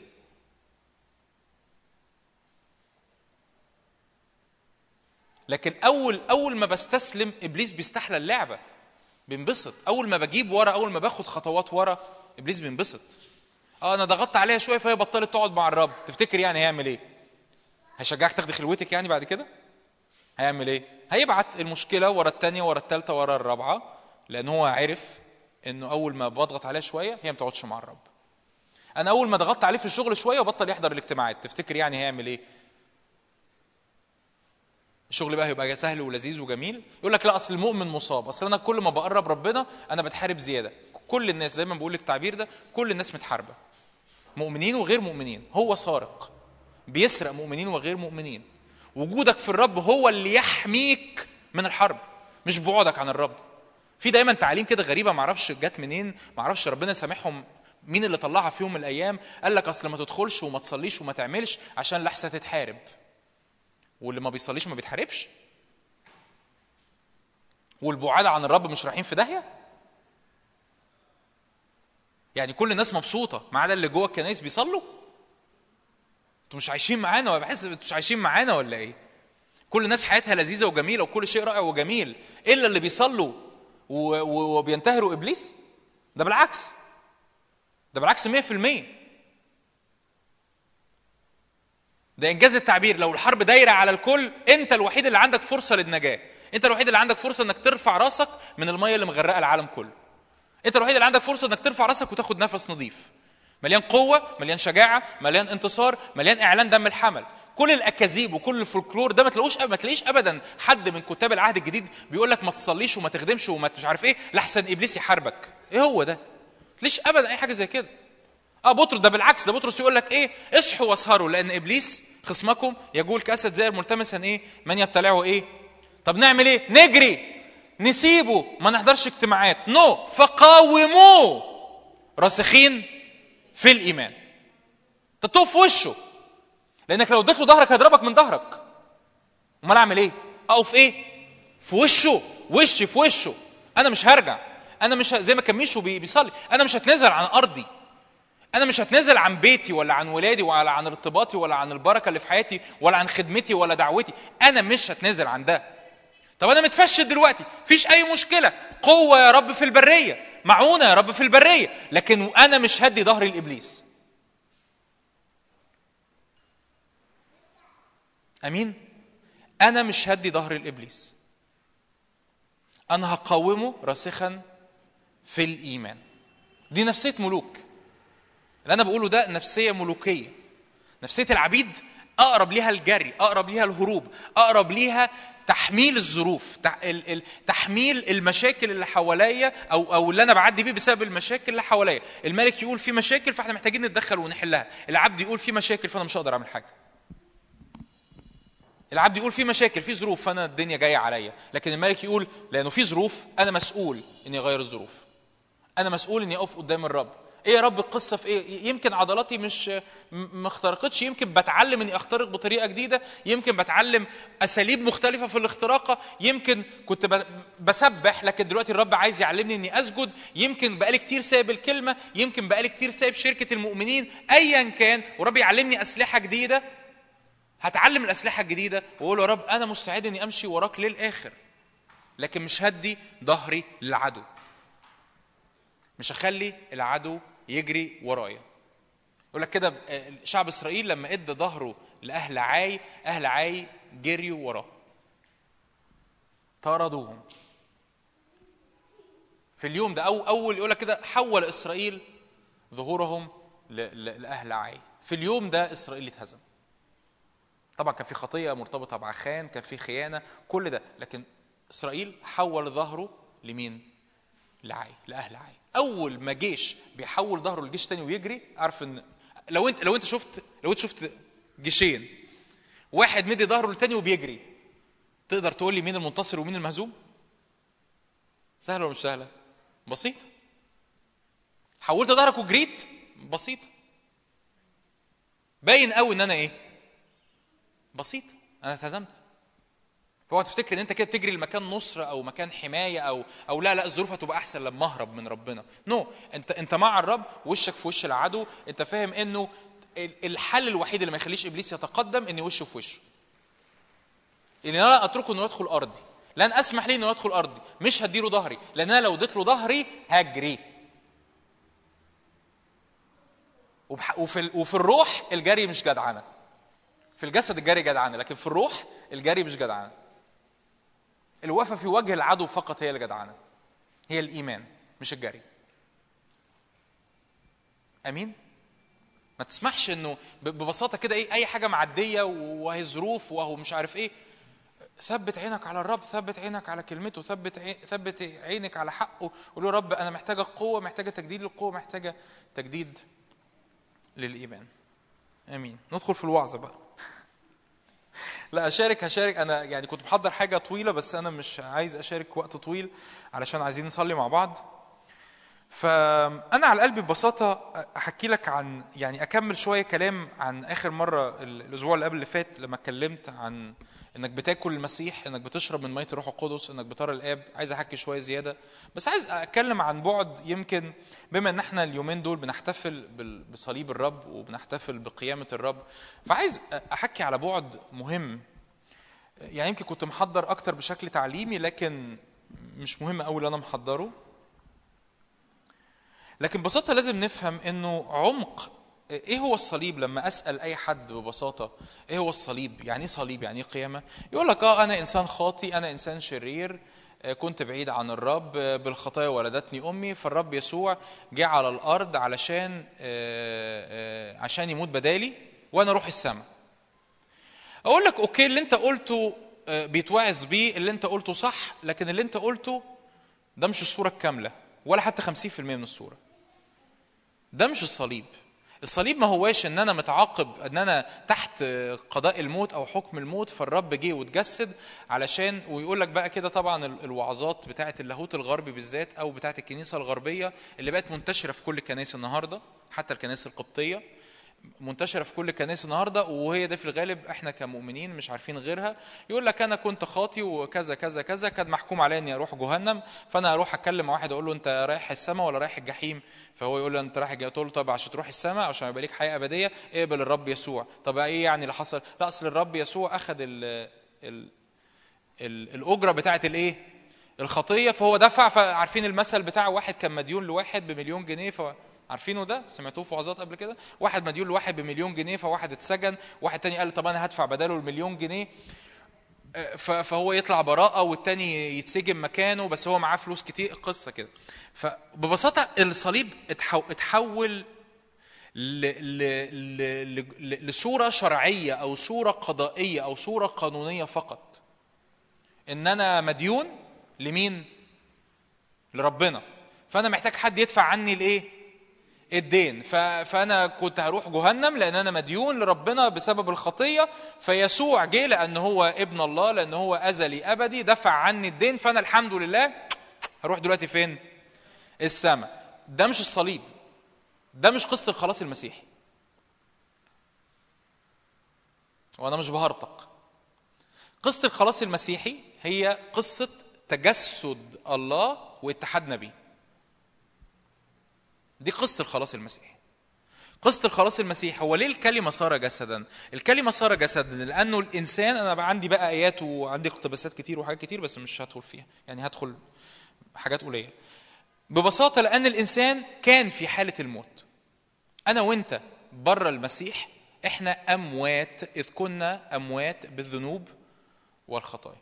ده رسالة أفسس الصح التاني إحنا أموات بالفعل. خلي بالك إحنا دايما بنفكر على إن أصل أصل أجرة الخطية هي إيه؟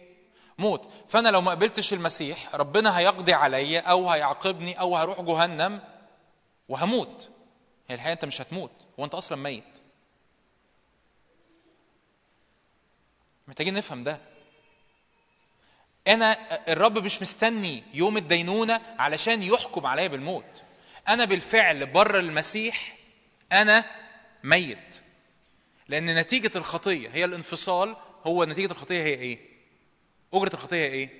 أنا بالفعل ميت. فالقصة مش ان إن الرب يسوع اتجسد علشان الرب يسوع يشيل عني عقاب الموت اللي الآب هينزله عليا. القصة إن مش الآب مش محتاج ينزل عليا. محتاجين نفكر في, في الكلام ده شوية. وده ليه نتيجة عملية في حياتنا. ده اللي هنتكلم يعني نختم بيه. القصة إنه الآب مش مستني ينزل عليا عقوبة الموت. ليه؟ تفتكر ليه؟ لأن أنا أصلا إيه؟ ميت. ميت ليه؟ لا دي منفصل عن الله. لأن ما فيش حياة الله لا تسري فيا. آدم كان متحد كان في علاقة مع الله. قال له كده لو أكلت من شجرة معرفة الخير والشر يوم تأكل منها موتا إيه؟ تموت. يعني إيه موتا تموت؟ لأن أنت بتتبع إله تاني اللي هو إبليس، بتتبع آلهة، بتتبع أصنام زي ما كنا بنتكلم الأسبوع اللي قبل اللي فات، بتتبع أصنام آدم عبد نفسه أكل شجرة معرفه الخير والشر شايف نفسه في المشهد سقوط. يعني إيه سقوط؟ يعني موت. انفصال عن الله انفصالك عن مصدر الحياة معناه إيه؟ موت. الموت هو غياب الحياة ببساطة. ال- ال- الآباء كلهم يقولوا كده. يقولوا إنه الموت ما هوش كيان مخلوق. زي ما الظلمة ما هياش كيان مخلوق. امال إيه الكيان المخلوق نور. النور مخلوق. الحياة لكن الظلمة ما هياش حاجة مخلوقة. الموت ما هوش حاجة مخلوقة. الموت هو غياب الحياة. الظلمة هي غياب النور. فأنا بالفعل إيه؟ ميت.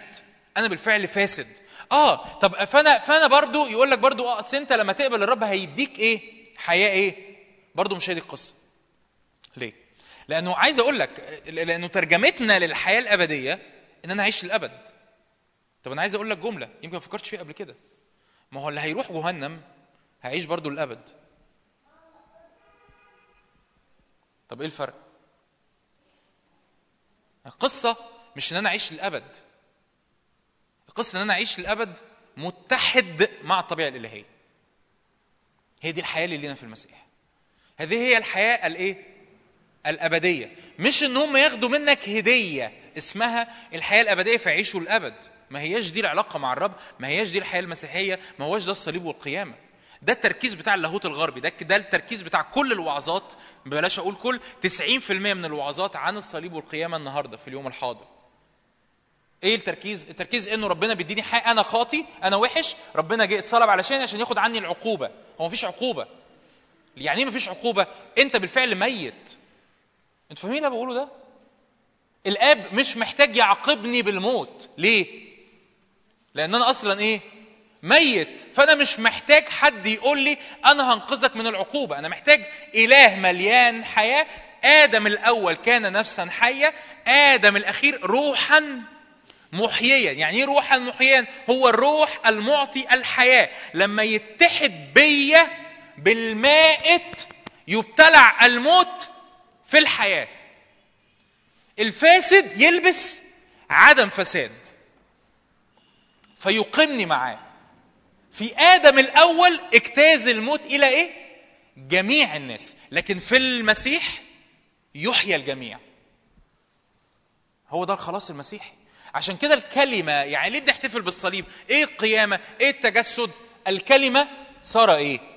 يعني إيه الكلمة صار جسد؟ هقرأ لك مقولة لأحد الآباء يقول كده من غير ما أقول لك مش لازم أقول لك اسمه يعني. يقول كده ما لا يؤخذ لا يمكن أن يشفى. فإن ما صار متحدا بالله هذا وحده يخلص. يعني ما لا يؤخذ لا يمكن أن يشفى. حضرتك في حالة فساد. أنا وأنت من غير المسيح إحنا في حالة فساد. إحنا في حالة موت. الفساد ده طال إيه في الحياة؟ طال روحي الانفصال عن الله بيطول نفسي بيطول علاقاتي وبيطول جسدي. صح؟ لأنه بالخطية دخل الموت إلى العالم واجتاز الموت إلى جميع الناس. ده فال فال فالموت اللي اجتاز في كل نواحي الحياة ده ده فساد. الفساد ده حله الوحيد إنه الكلمة الرب الإله الأبدي اللي عنده القدرة إنه يبتلع كل فساد يتحد بالبشرية بتاعتنا. يتحد بالإيه؟ بالبشرية. عشان لما البشرية بتاعتي تتحد بالألوهية بتاعته الفاسد اللي فيا يحيا وما لا يؤخذ لا يشفى. يعني ما لا يؤخذ لا يشفى؟ كان بيتكلم هذا القديس ده جرجوريوس النزيانزي بيتكلم كده هذا القديس يقول كده إنه ما لا يؤخذ لا يشفى. يعني الرب يسوع لازم ياخد كل البشرية. يعني الرب يسوع أخذ كل البشرية؟ الرب يسوع قانون الإيمان يقول وإيه؟ هتفكر؟ وتأنس هتفكر؟ وصلب وقام على عهد إيه؟ بيلاطس. يعني إيه تأنس؟ يعني الكلمة صار جسدا مش معناها لحم ودم بس. جسدا معناها إنسان كامل. تأنس معناها إنه صار إنسان إيه؟ كامل. لاهوته لم يفارق. الناسوت ما هوش الجسد. الناسوت هو روح إنسانية كاملة. هو نفس إنسانية كاملة. وجسد إنساني كامل. طب ليه؟ ليه اللاهوت يتحد بناسوت كامل لأن الناسوت لازم يلاقوا لازم يلاقي مصدر حياة إنجاز التعبير. كانه واحد الدم بتاعه فيه فساد فيه مرض لازم يتنقل يتعمل له نقل دم. فلازم الفاسد يتحد بعدم الإيه؟ الفساد. هو ده اللي حصل في التجسد. إن الفاسد بتاعنا في المسيح اتحد بإيه؟ بعدم الفساد. إن الموت بتاعنا الموت اللي فينا في المسيح اتحد بالقيامة بتاعته. إن الفشل اللي فينا إن الكسر اللي فينا إن الأمور السلبية اللي بنعدي بيها في المسيح اتحدت بالرب يسوع اللي قال أنا هو القيامة والحياة.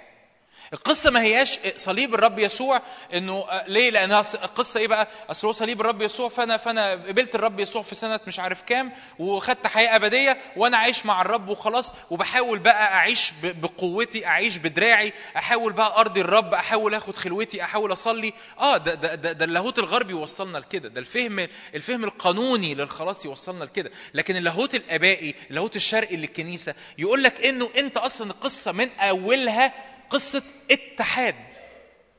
لأن المشكلة ما كانتش في الخطية المشكلة كانت في الانفصال. فإيه الهدف بتاع الرب؟ إنه يدخلنا يرجعنا في نفس الدايرة بتاعة الثالوث. يكونوا افتح معايا آية يوحنا 17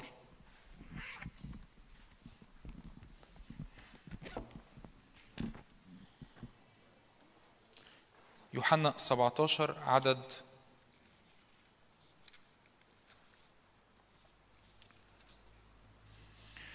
عدد عشرين. لست أسأل من أجل هؤلاء فقط. مين هؤلاء اللي يسوع بيتكلم عنهم التلاميذ؟ لأن يسوع في الآيات اللي قبلها كان بيتكلم عن التلاميذ كان بيصلي لأجل التلاميذ. فيسوع بيقول لست أسأل من أجل هؤلاء فقط. أنا مش بس بصلي علشان التلاميذ لكن بسأل لأجل مين؟ بل أيضا من أجل الذين يؤمنون بي بإيه؟ بكلامهم. أنا كمان بصلي لأجل كل الناس اللي هيؤمنوا بي بسبب خدمة وكرازة وبشارة التلاميذ. يعني يعني بيتكلم عن مين؟ بيتكلم عننا. مش أنتوا آمنتوا بال- بالبشارة بتاعت مرقس الرسول لما فإحنا مؤمنين ببشارة التلاميذ. فإحنا بيتكلم عننا. ليكون الجميع إيه؟ واحد. كما أنك أنت أيها الآب واحد لدرجة إيه؟ وايه هي الوحدة اللي الرب يسوع يقصدها. آه هو بيقول واحد يعني إحنا نحب بعض و... و... و... ونحضن بعض ونبوس بعض. لا ما بيتكلمش على كده. يقول يكون الجميع واحد كما أنك أنت أيها الأب فيا وأنا إيه؟ فيك. يكونوا هم أيضا واحدا فينا. أنا عايز البشرية تدخل في شركة الثالوث. فيكون واحد معانا ليؤمن العالم أنك إيه؟ أرسلتني. أنا قد أعطيتهم المجد الذي إيه؟ يعني إيه أعطيته؟ طب إزاي اديته لنا؟ آه آه لا ال- ال- اللاهوت الغربي يقول لك إيه؟ ربنا اداك المجد. خد المجد.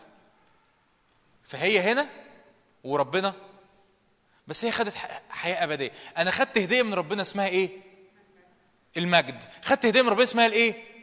الحياة الأبدية. بس ربنا هنا وأنا هنا. نو no. ده مش الخلاص. ده مش الخلاص. الخلاص هو إدراك إن بسبب التجسد ربنا دخلني في شركة الثالوث. أنا اتحدت معاه. اتحدت معاه في إيه؟ في كل شيء. فيكمل كده يقول إيه؟ ليكونوا هم أيضا واحدا أنا أعطيتهم المجد الذي إيه؟ ليكونوا إيه؟ واحدا كما أننا نحن بك يعني إيه نحن؟ مين نحن دول؟ الأب والابن والروح القدس. كما أننا نحن إيه؟ واحد. أنا فيهم. وإنت إيه؟ فيا.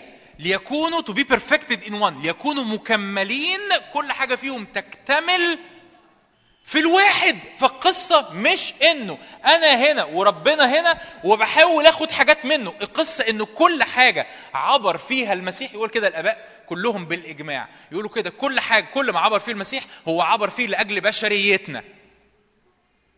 فتسأل السؤال هو ليه يسوع اتعمد؟ آه ينبغي أن يكمل كل بر. أيوه يعني إيه؟ ليه يسوع اتعمد؟ يسوع اتعمد عشان أنت تتعمد فيه. هو ليه يسوع ولد من امرأة تحت الناموس عشان ينقذك أنا وأنت اللي تحت الناموس؟ هو ليه يسوع استقبل الروح القدس في هيئة جسمية كحمامة نازلا عليه؟ عشان أنا وأنت نستقبل في بشريته الروح القدس نازلا علينا. فأي حاجة أنت بتشوف فيها المسيح أنت فاهم إنه أنا كنت موجود في المشهد ده. أنا كنت موجود في معمودية يوحنا المعمدان. فين؟ في المسيح. لما الآب أعلن هذا هو ابني الحبيب الذي به سررت أنا كنت موجود. ده كان بيتكلم عني. لا لا ده كان بيتكلم عن المسيح. عايز أقول لك المسيح الابن الكلمة اللي كانت في حضن الآب من الأزل مش محتاج يسمع إن الآب مسرور بيه. لأنه أصلا فين؟ هو في حضن الآب. مين اللي محتاج يسمع إن الآب مسرور بيه؟ البشرية. البشرية.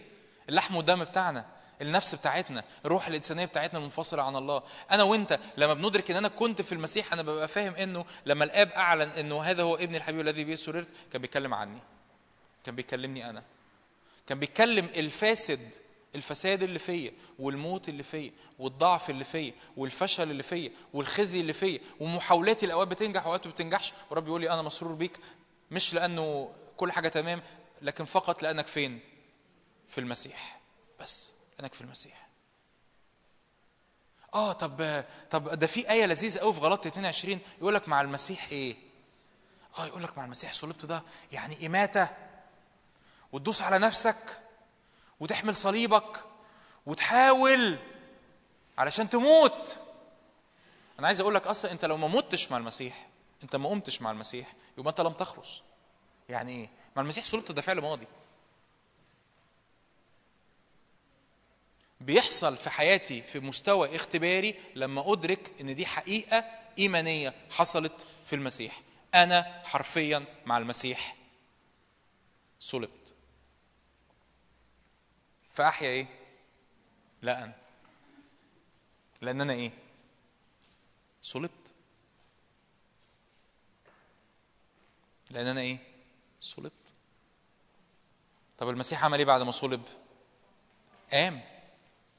يقول كده زي ما متنا معاه نقوم نحيا معه أيضا في جدة الحياة افتح معايا الآية دي رومية 6 رومية 6 عدد.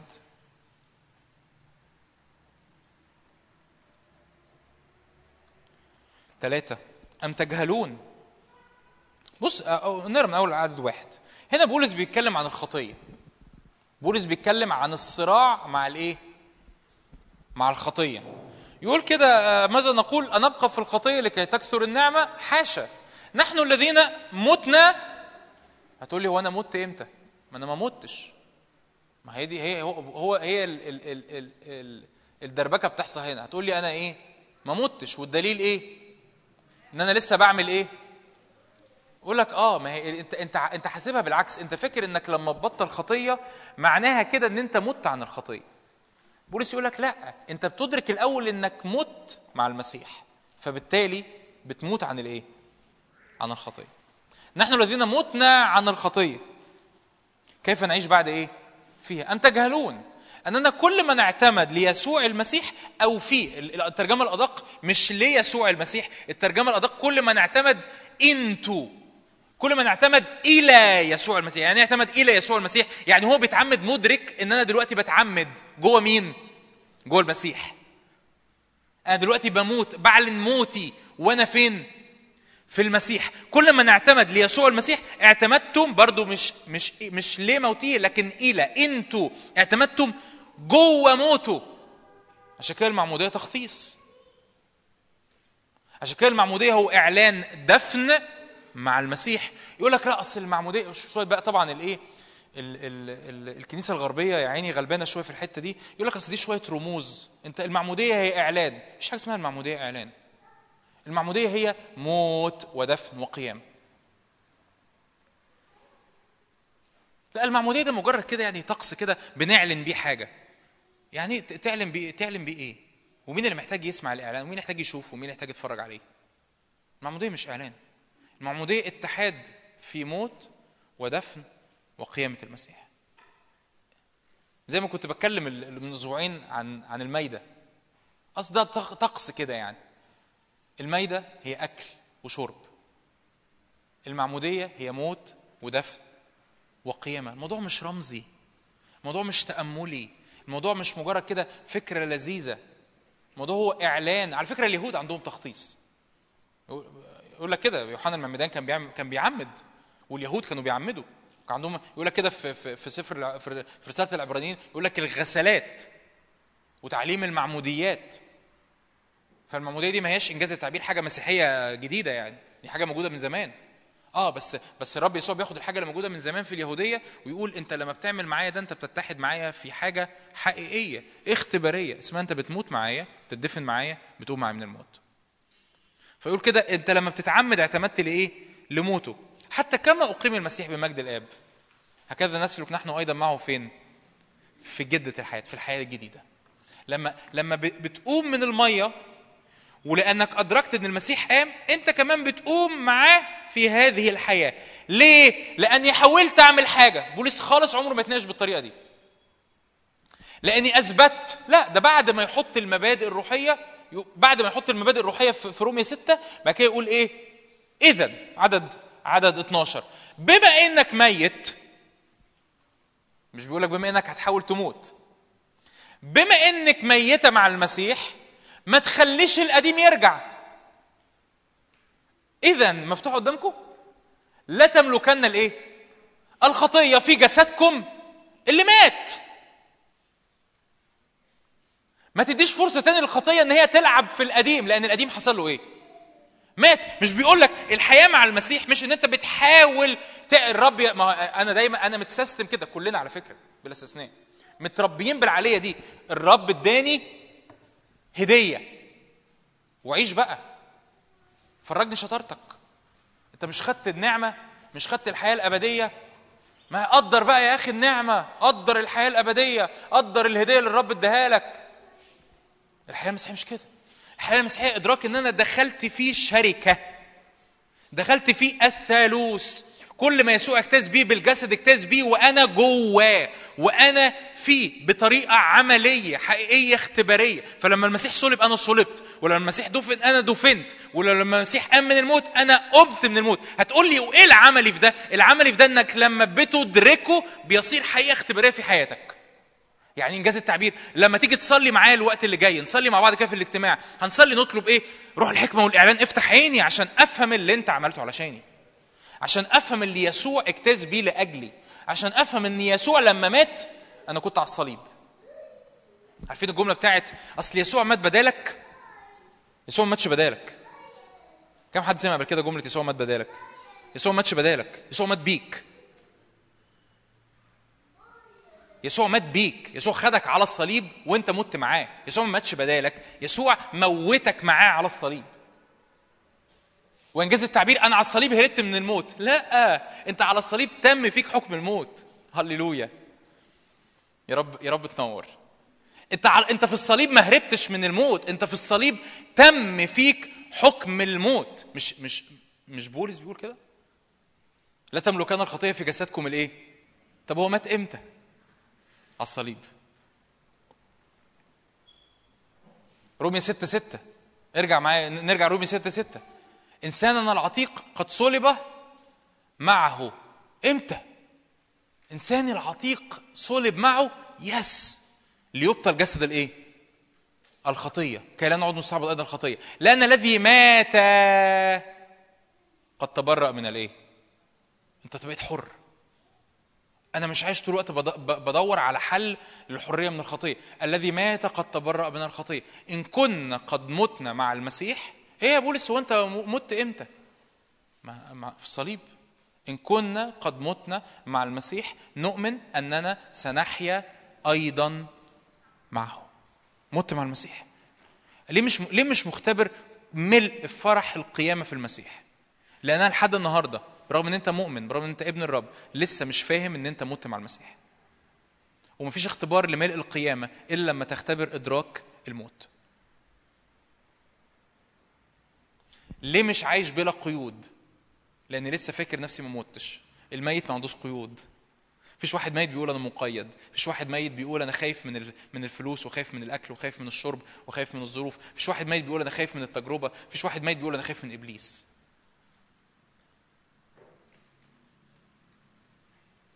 الموت إدراك الموت بيدخلك في ملء القيامه آخر حاجة هقولها ليها علاقة بالصليب. مش بس يسوع أخدك فيه على الصليب عشان تختبر معاه الموت فده ده هيحتاج تدريب إن إحنا نغير اللغة. لما تيجي تصلي بعد كده تقولوش يا رب شكرا لأنك اتصلبت علشاني أو بدالي قول يا رب أشكرك لأنك اتصلبت بيا لأنك خدتني معاك على الصليب أشكرك لأن أنا مت معاك.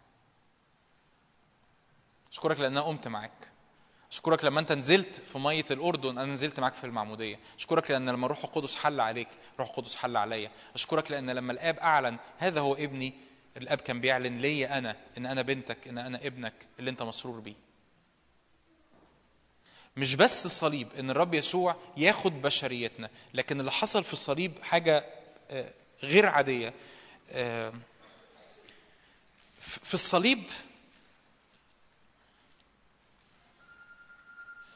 تعالوا نفتح آية عشان يعني آه، عشان تبقى واضحة. عبرانية اتنين.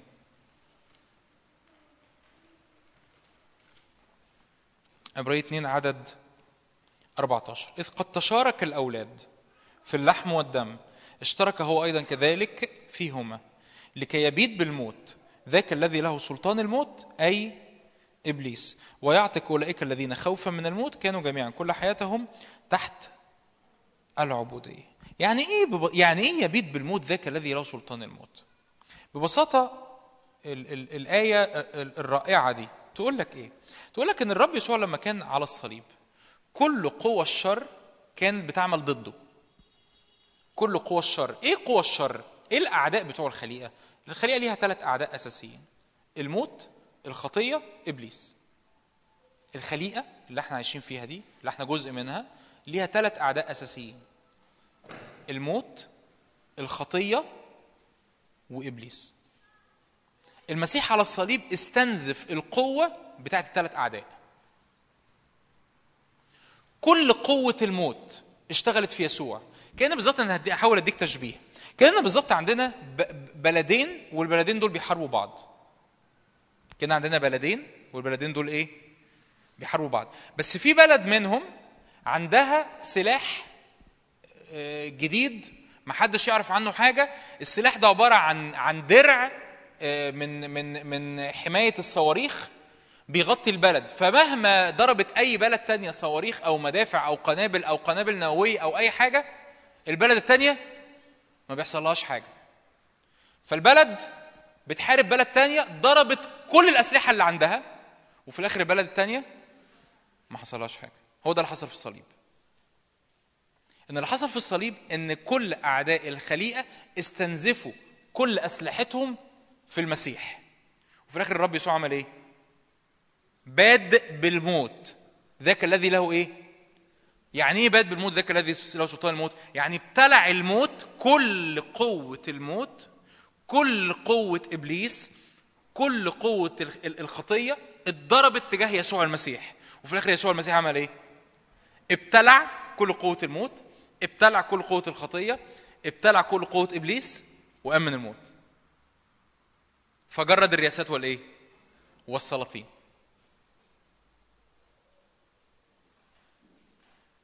في الصليب الرب يسوع هزم كل أعداء الخليقة. في الصليب الرب داس على كل أعداء الخليقة. في الصليب باد بالموت ذاك الذي له سلطان الموت أي إبليس. يقول لك كده الذي أقامه الله ناقدا أوجاع الموت. ليه؟ لأنه لم يكن ممكنا أن يمسك. الموت ما يعرفش يمسكه. يعني الموت حاول يمسكه؟ آه. بس الموت عمل إيه؟ ما عرفش يمسكه. يقول نزل إلى أقسام الأرض الإيه؟ نزل إلى الهاوية. وبعد كده يقول في رؤيا واحد أنا لي مفاتيح الموت والإيه؟ والهويه آه ده هو ده هو نزل. خلي بالك ده ده تعليم آبائي برضو اللي أنا بقوله ده. ده نزل إلى أقسام الأرض السفلى إلى الهويه كإنسان. لأن هو تأنس. هو في ناسوت كامل. والبني أدمين لما بيموتوا بينزلوا فين؟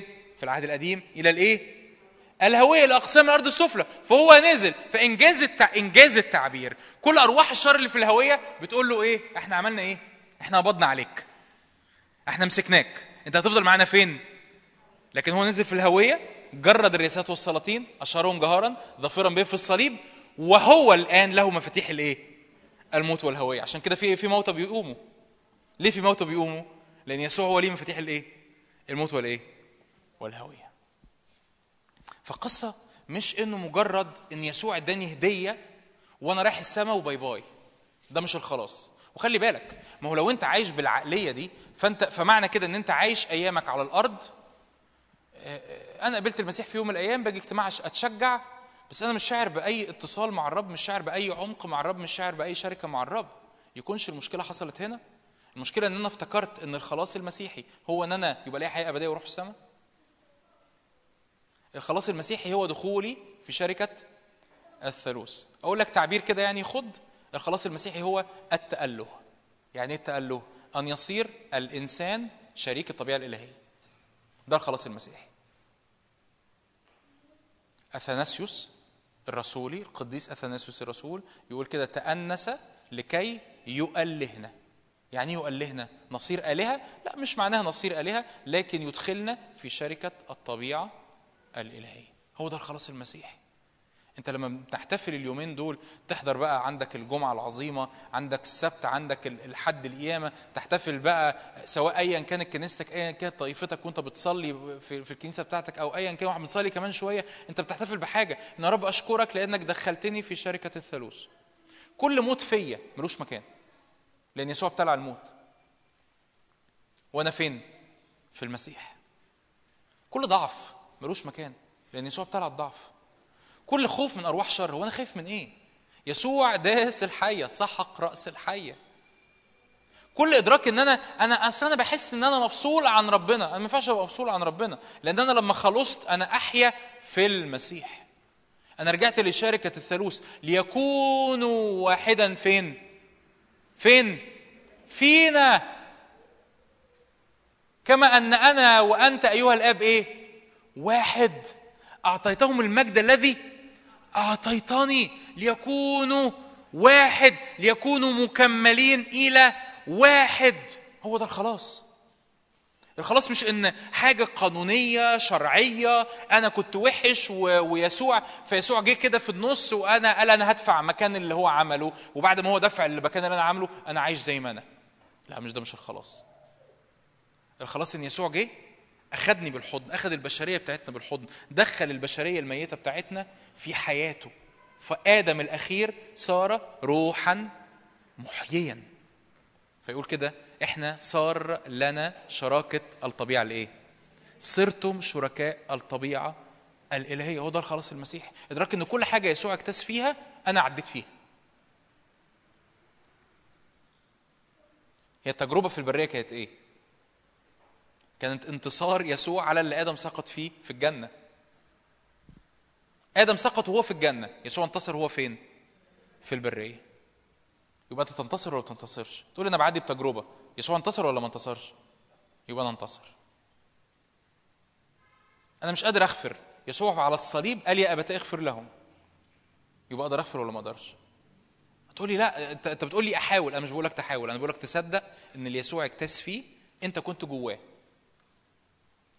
يسوع داس على الخطية 100% داس على الخطية. يسوع غلب العالم 100% غلب العالم. فأنا مش بقول لك حاول تصدق معايا إن أنت تحاول تعرف تعمل كده. أنت مش هتعرف تعمل كده. أنت أنت هتصدق معايا الوقت اللي جاي إن أنت كنت في المسيح وهو بيعمل كده. أنا كنت موجود. المشهد ده أنا عارفه كويس. أنا انتصرت قبل كده كتير. إمتى؟ أنت مش فاكر التجربة في البرية؟ أنا كنت موجود. أنا انتصرت على إبليس. أنا كنت موجود لما قال لي إن كنت ابن الله. أمر ان تصير- هذه الحجار خبز. قلت له ليس بالخبز وحده يحيى الإنسان. أنت؟ آه ما أنا كنت في المسيح. أنا كنت موجود لما العالم حاول يقدم لي كل حاجة وأنا رفضتها. أنا كنت موجود لما لما كنت على الصليب وقدرت أغفر برغم من الظروف الصعبة. ده إيه؟ ده ده, ده إدراك إيماني بيغير الحياة. وهو ده الصليب. هي دي القيام. إن اللي كانوا أموات بالذنوب والخطايا أحيانا مع المسيح. أقامنا معه وأجلسنا معه فين؟ في السماويات في المسيح. آمين؟ تعالوا نصلي مع بعض. تعالوا نقف. تعالوا نقف. نحتفل الوقت اللي جاي ده. بصليب الرب. نحتفل بقيامته. نحتفل بخلاصه. تعالوا نقف مع بعض. قولوا رب نعظمك نعظمك نعظم دمك المسفوك نعظم خلاصك نعظم حياتك اللي صارت فينا نعظم يا رب فدائك نعظم عملك الكامل. عظم الرب قبل ما تسمع ترنيمة. عظم الرب. عظم الرب بلغتك. غمض عينك وابتدي عظم الرب. عظم الرب. اشكر الرب. نعظم الخروف المذبوح نعظم الخروف المذبوح نعم يا رب لأنك مستحق أن تأخذ المجد والكرامة والغنى والمجد والقدرة. لأنك ذبحت واشتريتنا. لأنك جعلتنا ملوكا وكهنة. نشكرك لأنك افتديت الضعف. نشكرك لأنك افتديت البشرية الساقطة. نشكرك لأنك افتديت يا رب كل كل حتت مكسورة في حياتي. كل كل كل أثار للموت في حياتي. نعم ابتلع الموت إلى غلبة. نعم يا رب الفاسد يبتلع عدم الفساد. روح الله أنا بصلي إملانا بروح الحكمة والإعلان الآن في اسم يسوع. املانا يا رب روح الحكمة والإعلان يا رب عشان نصدق عشان نرى علشان نفرح بملء القلب عشان نفرح بملء القلب عشان ندرك يا رب ال- العمل العظيم اللي انت تم تممته لأجلنا. نعم يا رب عملك على الصليب ما كانش قليل عملك على الصليب ما كانش ضعيف عملك على الصليب ما كانش مجرد آه، بعد شرعي قضائي قانوني بتشيل عني مجرد بس الذنب أو الخطية أو أو أو أو أجرة الموت. يا رب أنا بالفعل كنت ميت لكن أشكرك يا رب لأنه في المسيح تم في حكم الموت. في المسيح دفنت في المسيح قمت في المسيح انتصرت في المسيح غلبت في المسيح صعدت في المسيح أنا جالس الآن عن يمين الآب. تقدر تقولها كده وتعلنها؟ قول يا رب مش أشكرك لأني مت معاك أشكرك لأني قمت معاك أشكرك لأني صعدت ولأني جالس. أشكرك لأني صعدت عن يمين الآب لأني جالس عن يمين الآب. أشكرك لأني انتصرت لأني دست معاك يا رب لأني انتصرت معاك لأني غلبت معاك. هللويا. لأن يا رب الأمور ما هياش آه، آه، حاجة كده من بعيد أنت اديتها لي لكن أنت جيت تتحد بيا. روح الله بصلي ملانا بهذا الإدراك إن أنت أتيت أتيت أتيت لكي تتحد بينا لكي نصير شركاء الطبيعة الإلهية. اتحدت بينا لكي نصير شركاء الطبيعة الإلهية. فالنتيجة الطبيعية يقول كده الكتاب هاربين من الفساد الذي في العالم بالشهوه النتيجة الطبيعية لشراكه الطبيعة الإلهية إني بهرب من الفساد. إن الفساد ما يقدرش يطولني. إن الفساد ما يقدرش يقرب مني. فساد موت فساد خطية فساد ظروف فساد مشاكل الفساد لا يقترب مني لأن صرت شريك الطبيعة الإلهية. هللويا هللويا.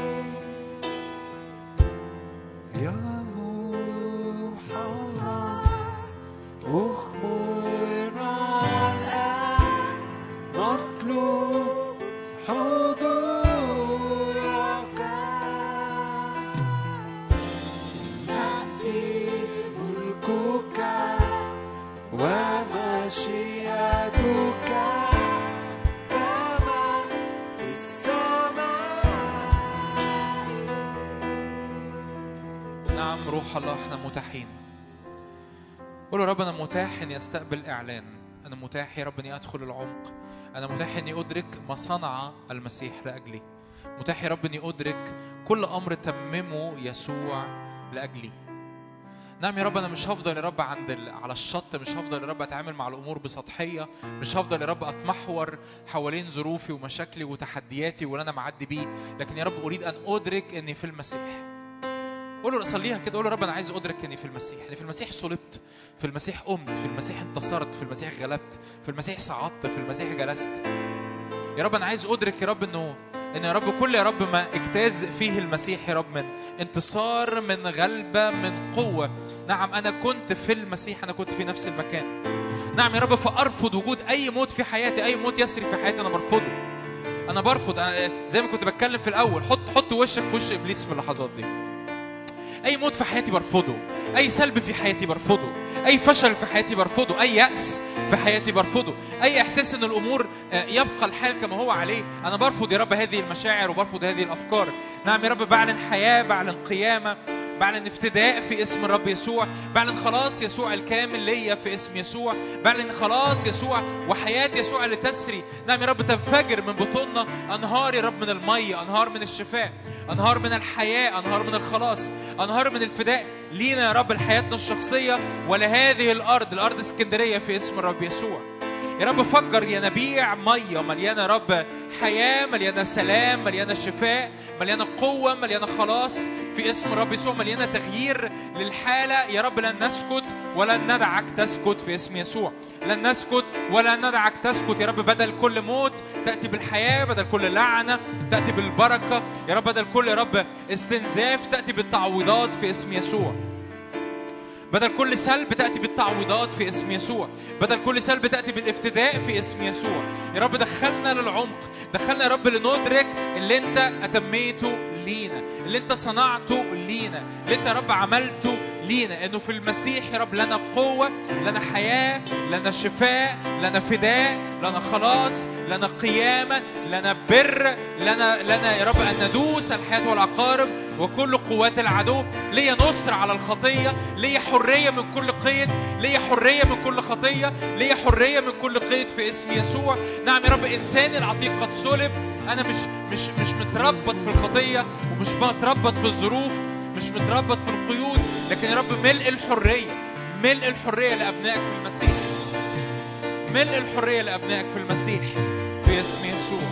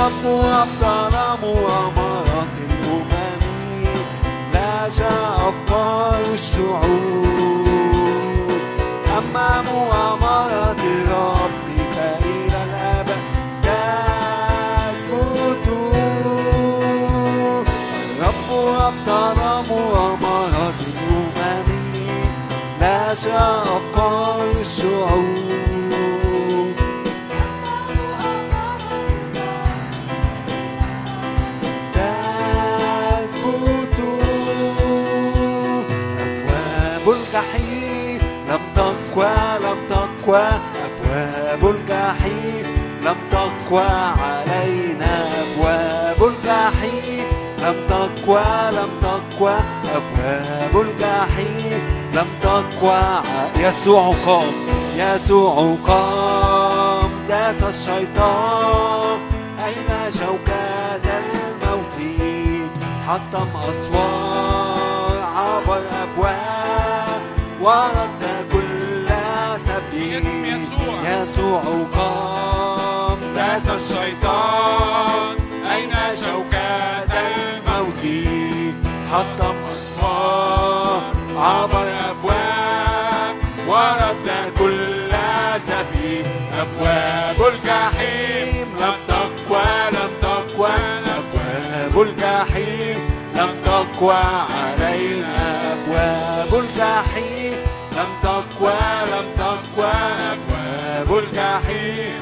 تقوى سنخرج سنخرج ونبصر.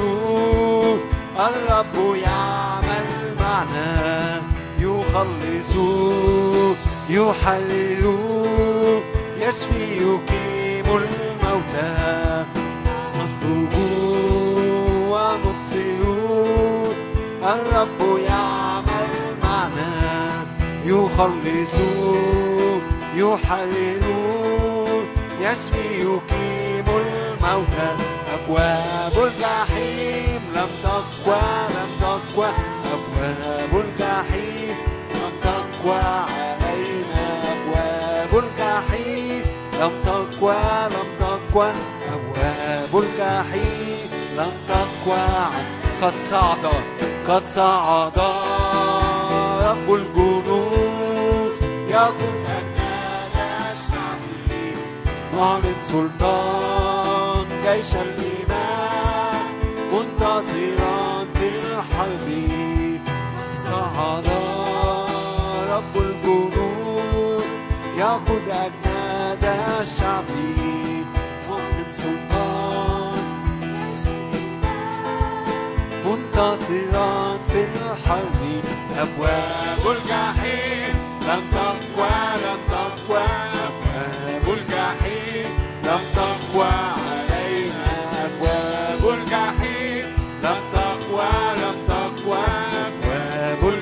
يسوع قام يسوع قام اعلن.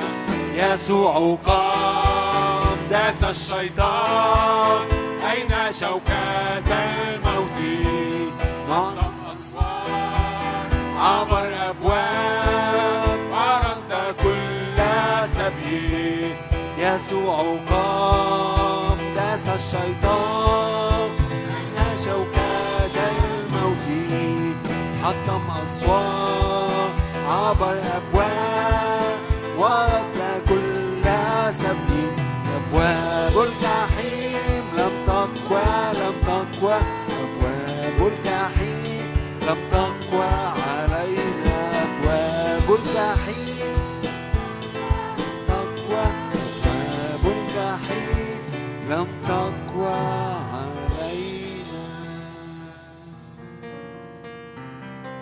نعم يا رب نؤمن. ارفع إيدك كده اعلن نؤمن يا رب نؤمن. أنا كل أمر اجتاز فيه المسيح أنا اجتزت فيه معه. نؤمن يا رب قوه تعالوا نصلي كده قول يا رب أنا عايز ترقية في القوة. عايز ترقية في العضلات الروحية عايز ترقية في الإيمان. يا رب أنا مش عايز أطلع النهارده من هذا الاجتماع زي ما أنا متعود وزي العادي وهو اجتماع وخلاص. أنا عايز يا رب أكون مدرك إن في أمر جديد أنا بختبره في هذه الليلة. من القوة من الإيمان من النقلة من إدراك يسوع المسيح اللي كسر أبواب الجحيم لأجلي اللي عبر بيا في الموت وفي القيامة وصعد عن يمين الآب وأجلسني عن يمين الآب. روح أنا بسأل معونة حقيقي بسأل معونة. معونة يا رب تعدي تعدي ضعفنا ومعونة يا رب تعدي اللي إحنا متعودين عليه ومعونة تعدي التعود الجسدي والتعود البشري المعتاد بتاعنا. معونة يا رب ما تخليش هذا الاجتماع اجتماع وخلاص لكن معونة يا رب تأتي تأتي كل ما عند الآب تعلنه لينا في اسم يسوع. تعلن لينا كل ما وهب لينا من الآب في اسم يسوع.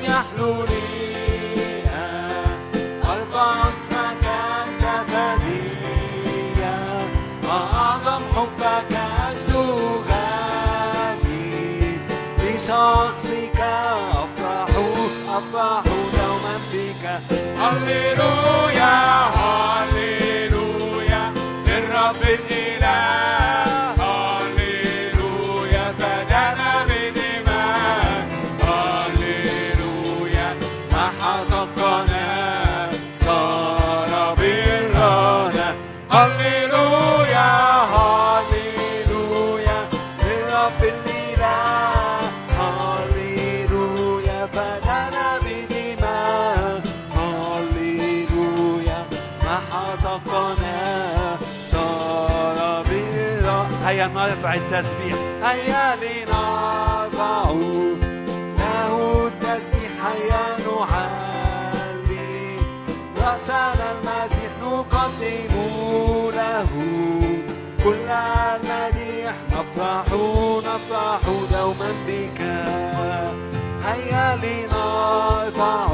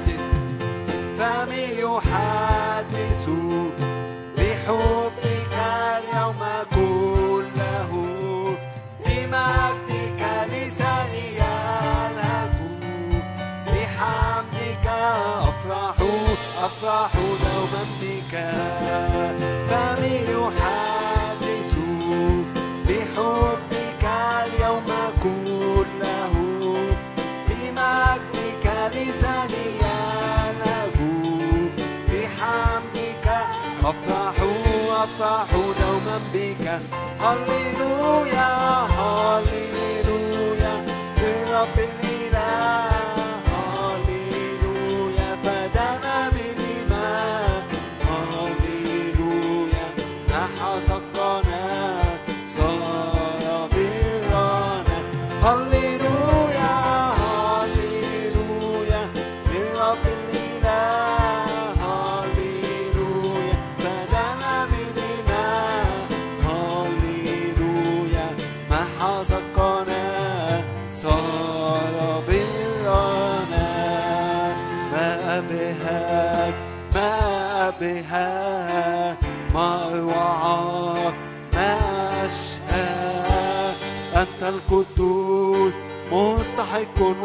وحدك كل الكرامة والسلطان.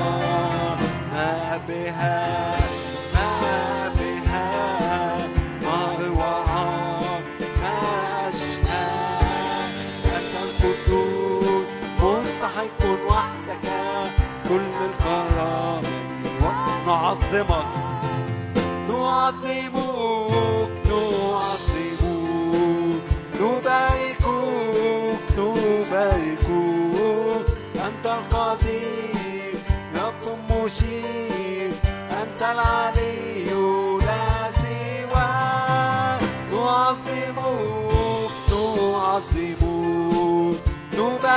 Oh.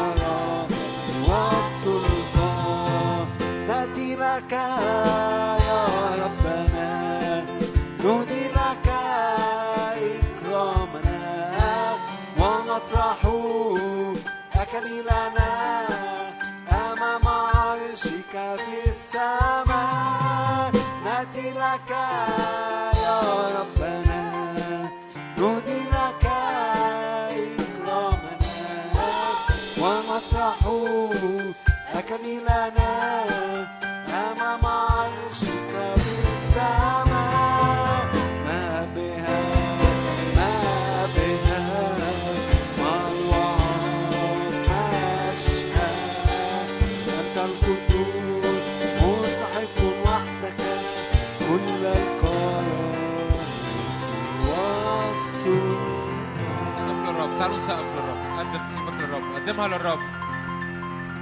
مستحق يا رب مستحق مستحق. مستحق يا رب هو الخروف المذبوح. أن يأخذ المجد والكرامة والقدرة والغنى. ارفع إيدك كده معايا وإحنا بنختم اجتماعنا قول يا رب نعلنك ملك. ملك ملك على كل الحياة.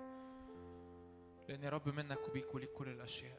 أشكرك يا رب لأجل تجسدك. أشكرك لأنك أخذت جسد. أشكرك لأنك أقمتنا معك. أجلسنا معك في السماويات. روح الله بصلي مرة كمان. افتح عينينا عشان ندرك اللي انت صنعته لأجلنا في الصليب وفي القيامة. يا رب أنا بصلي علمنا نفرح في حضورك. علمنا نفرح في حضورك لأن فرح يا رب هو قوتنا.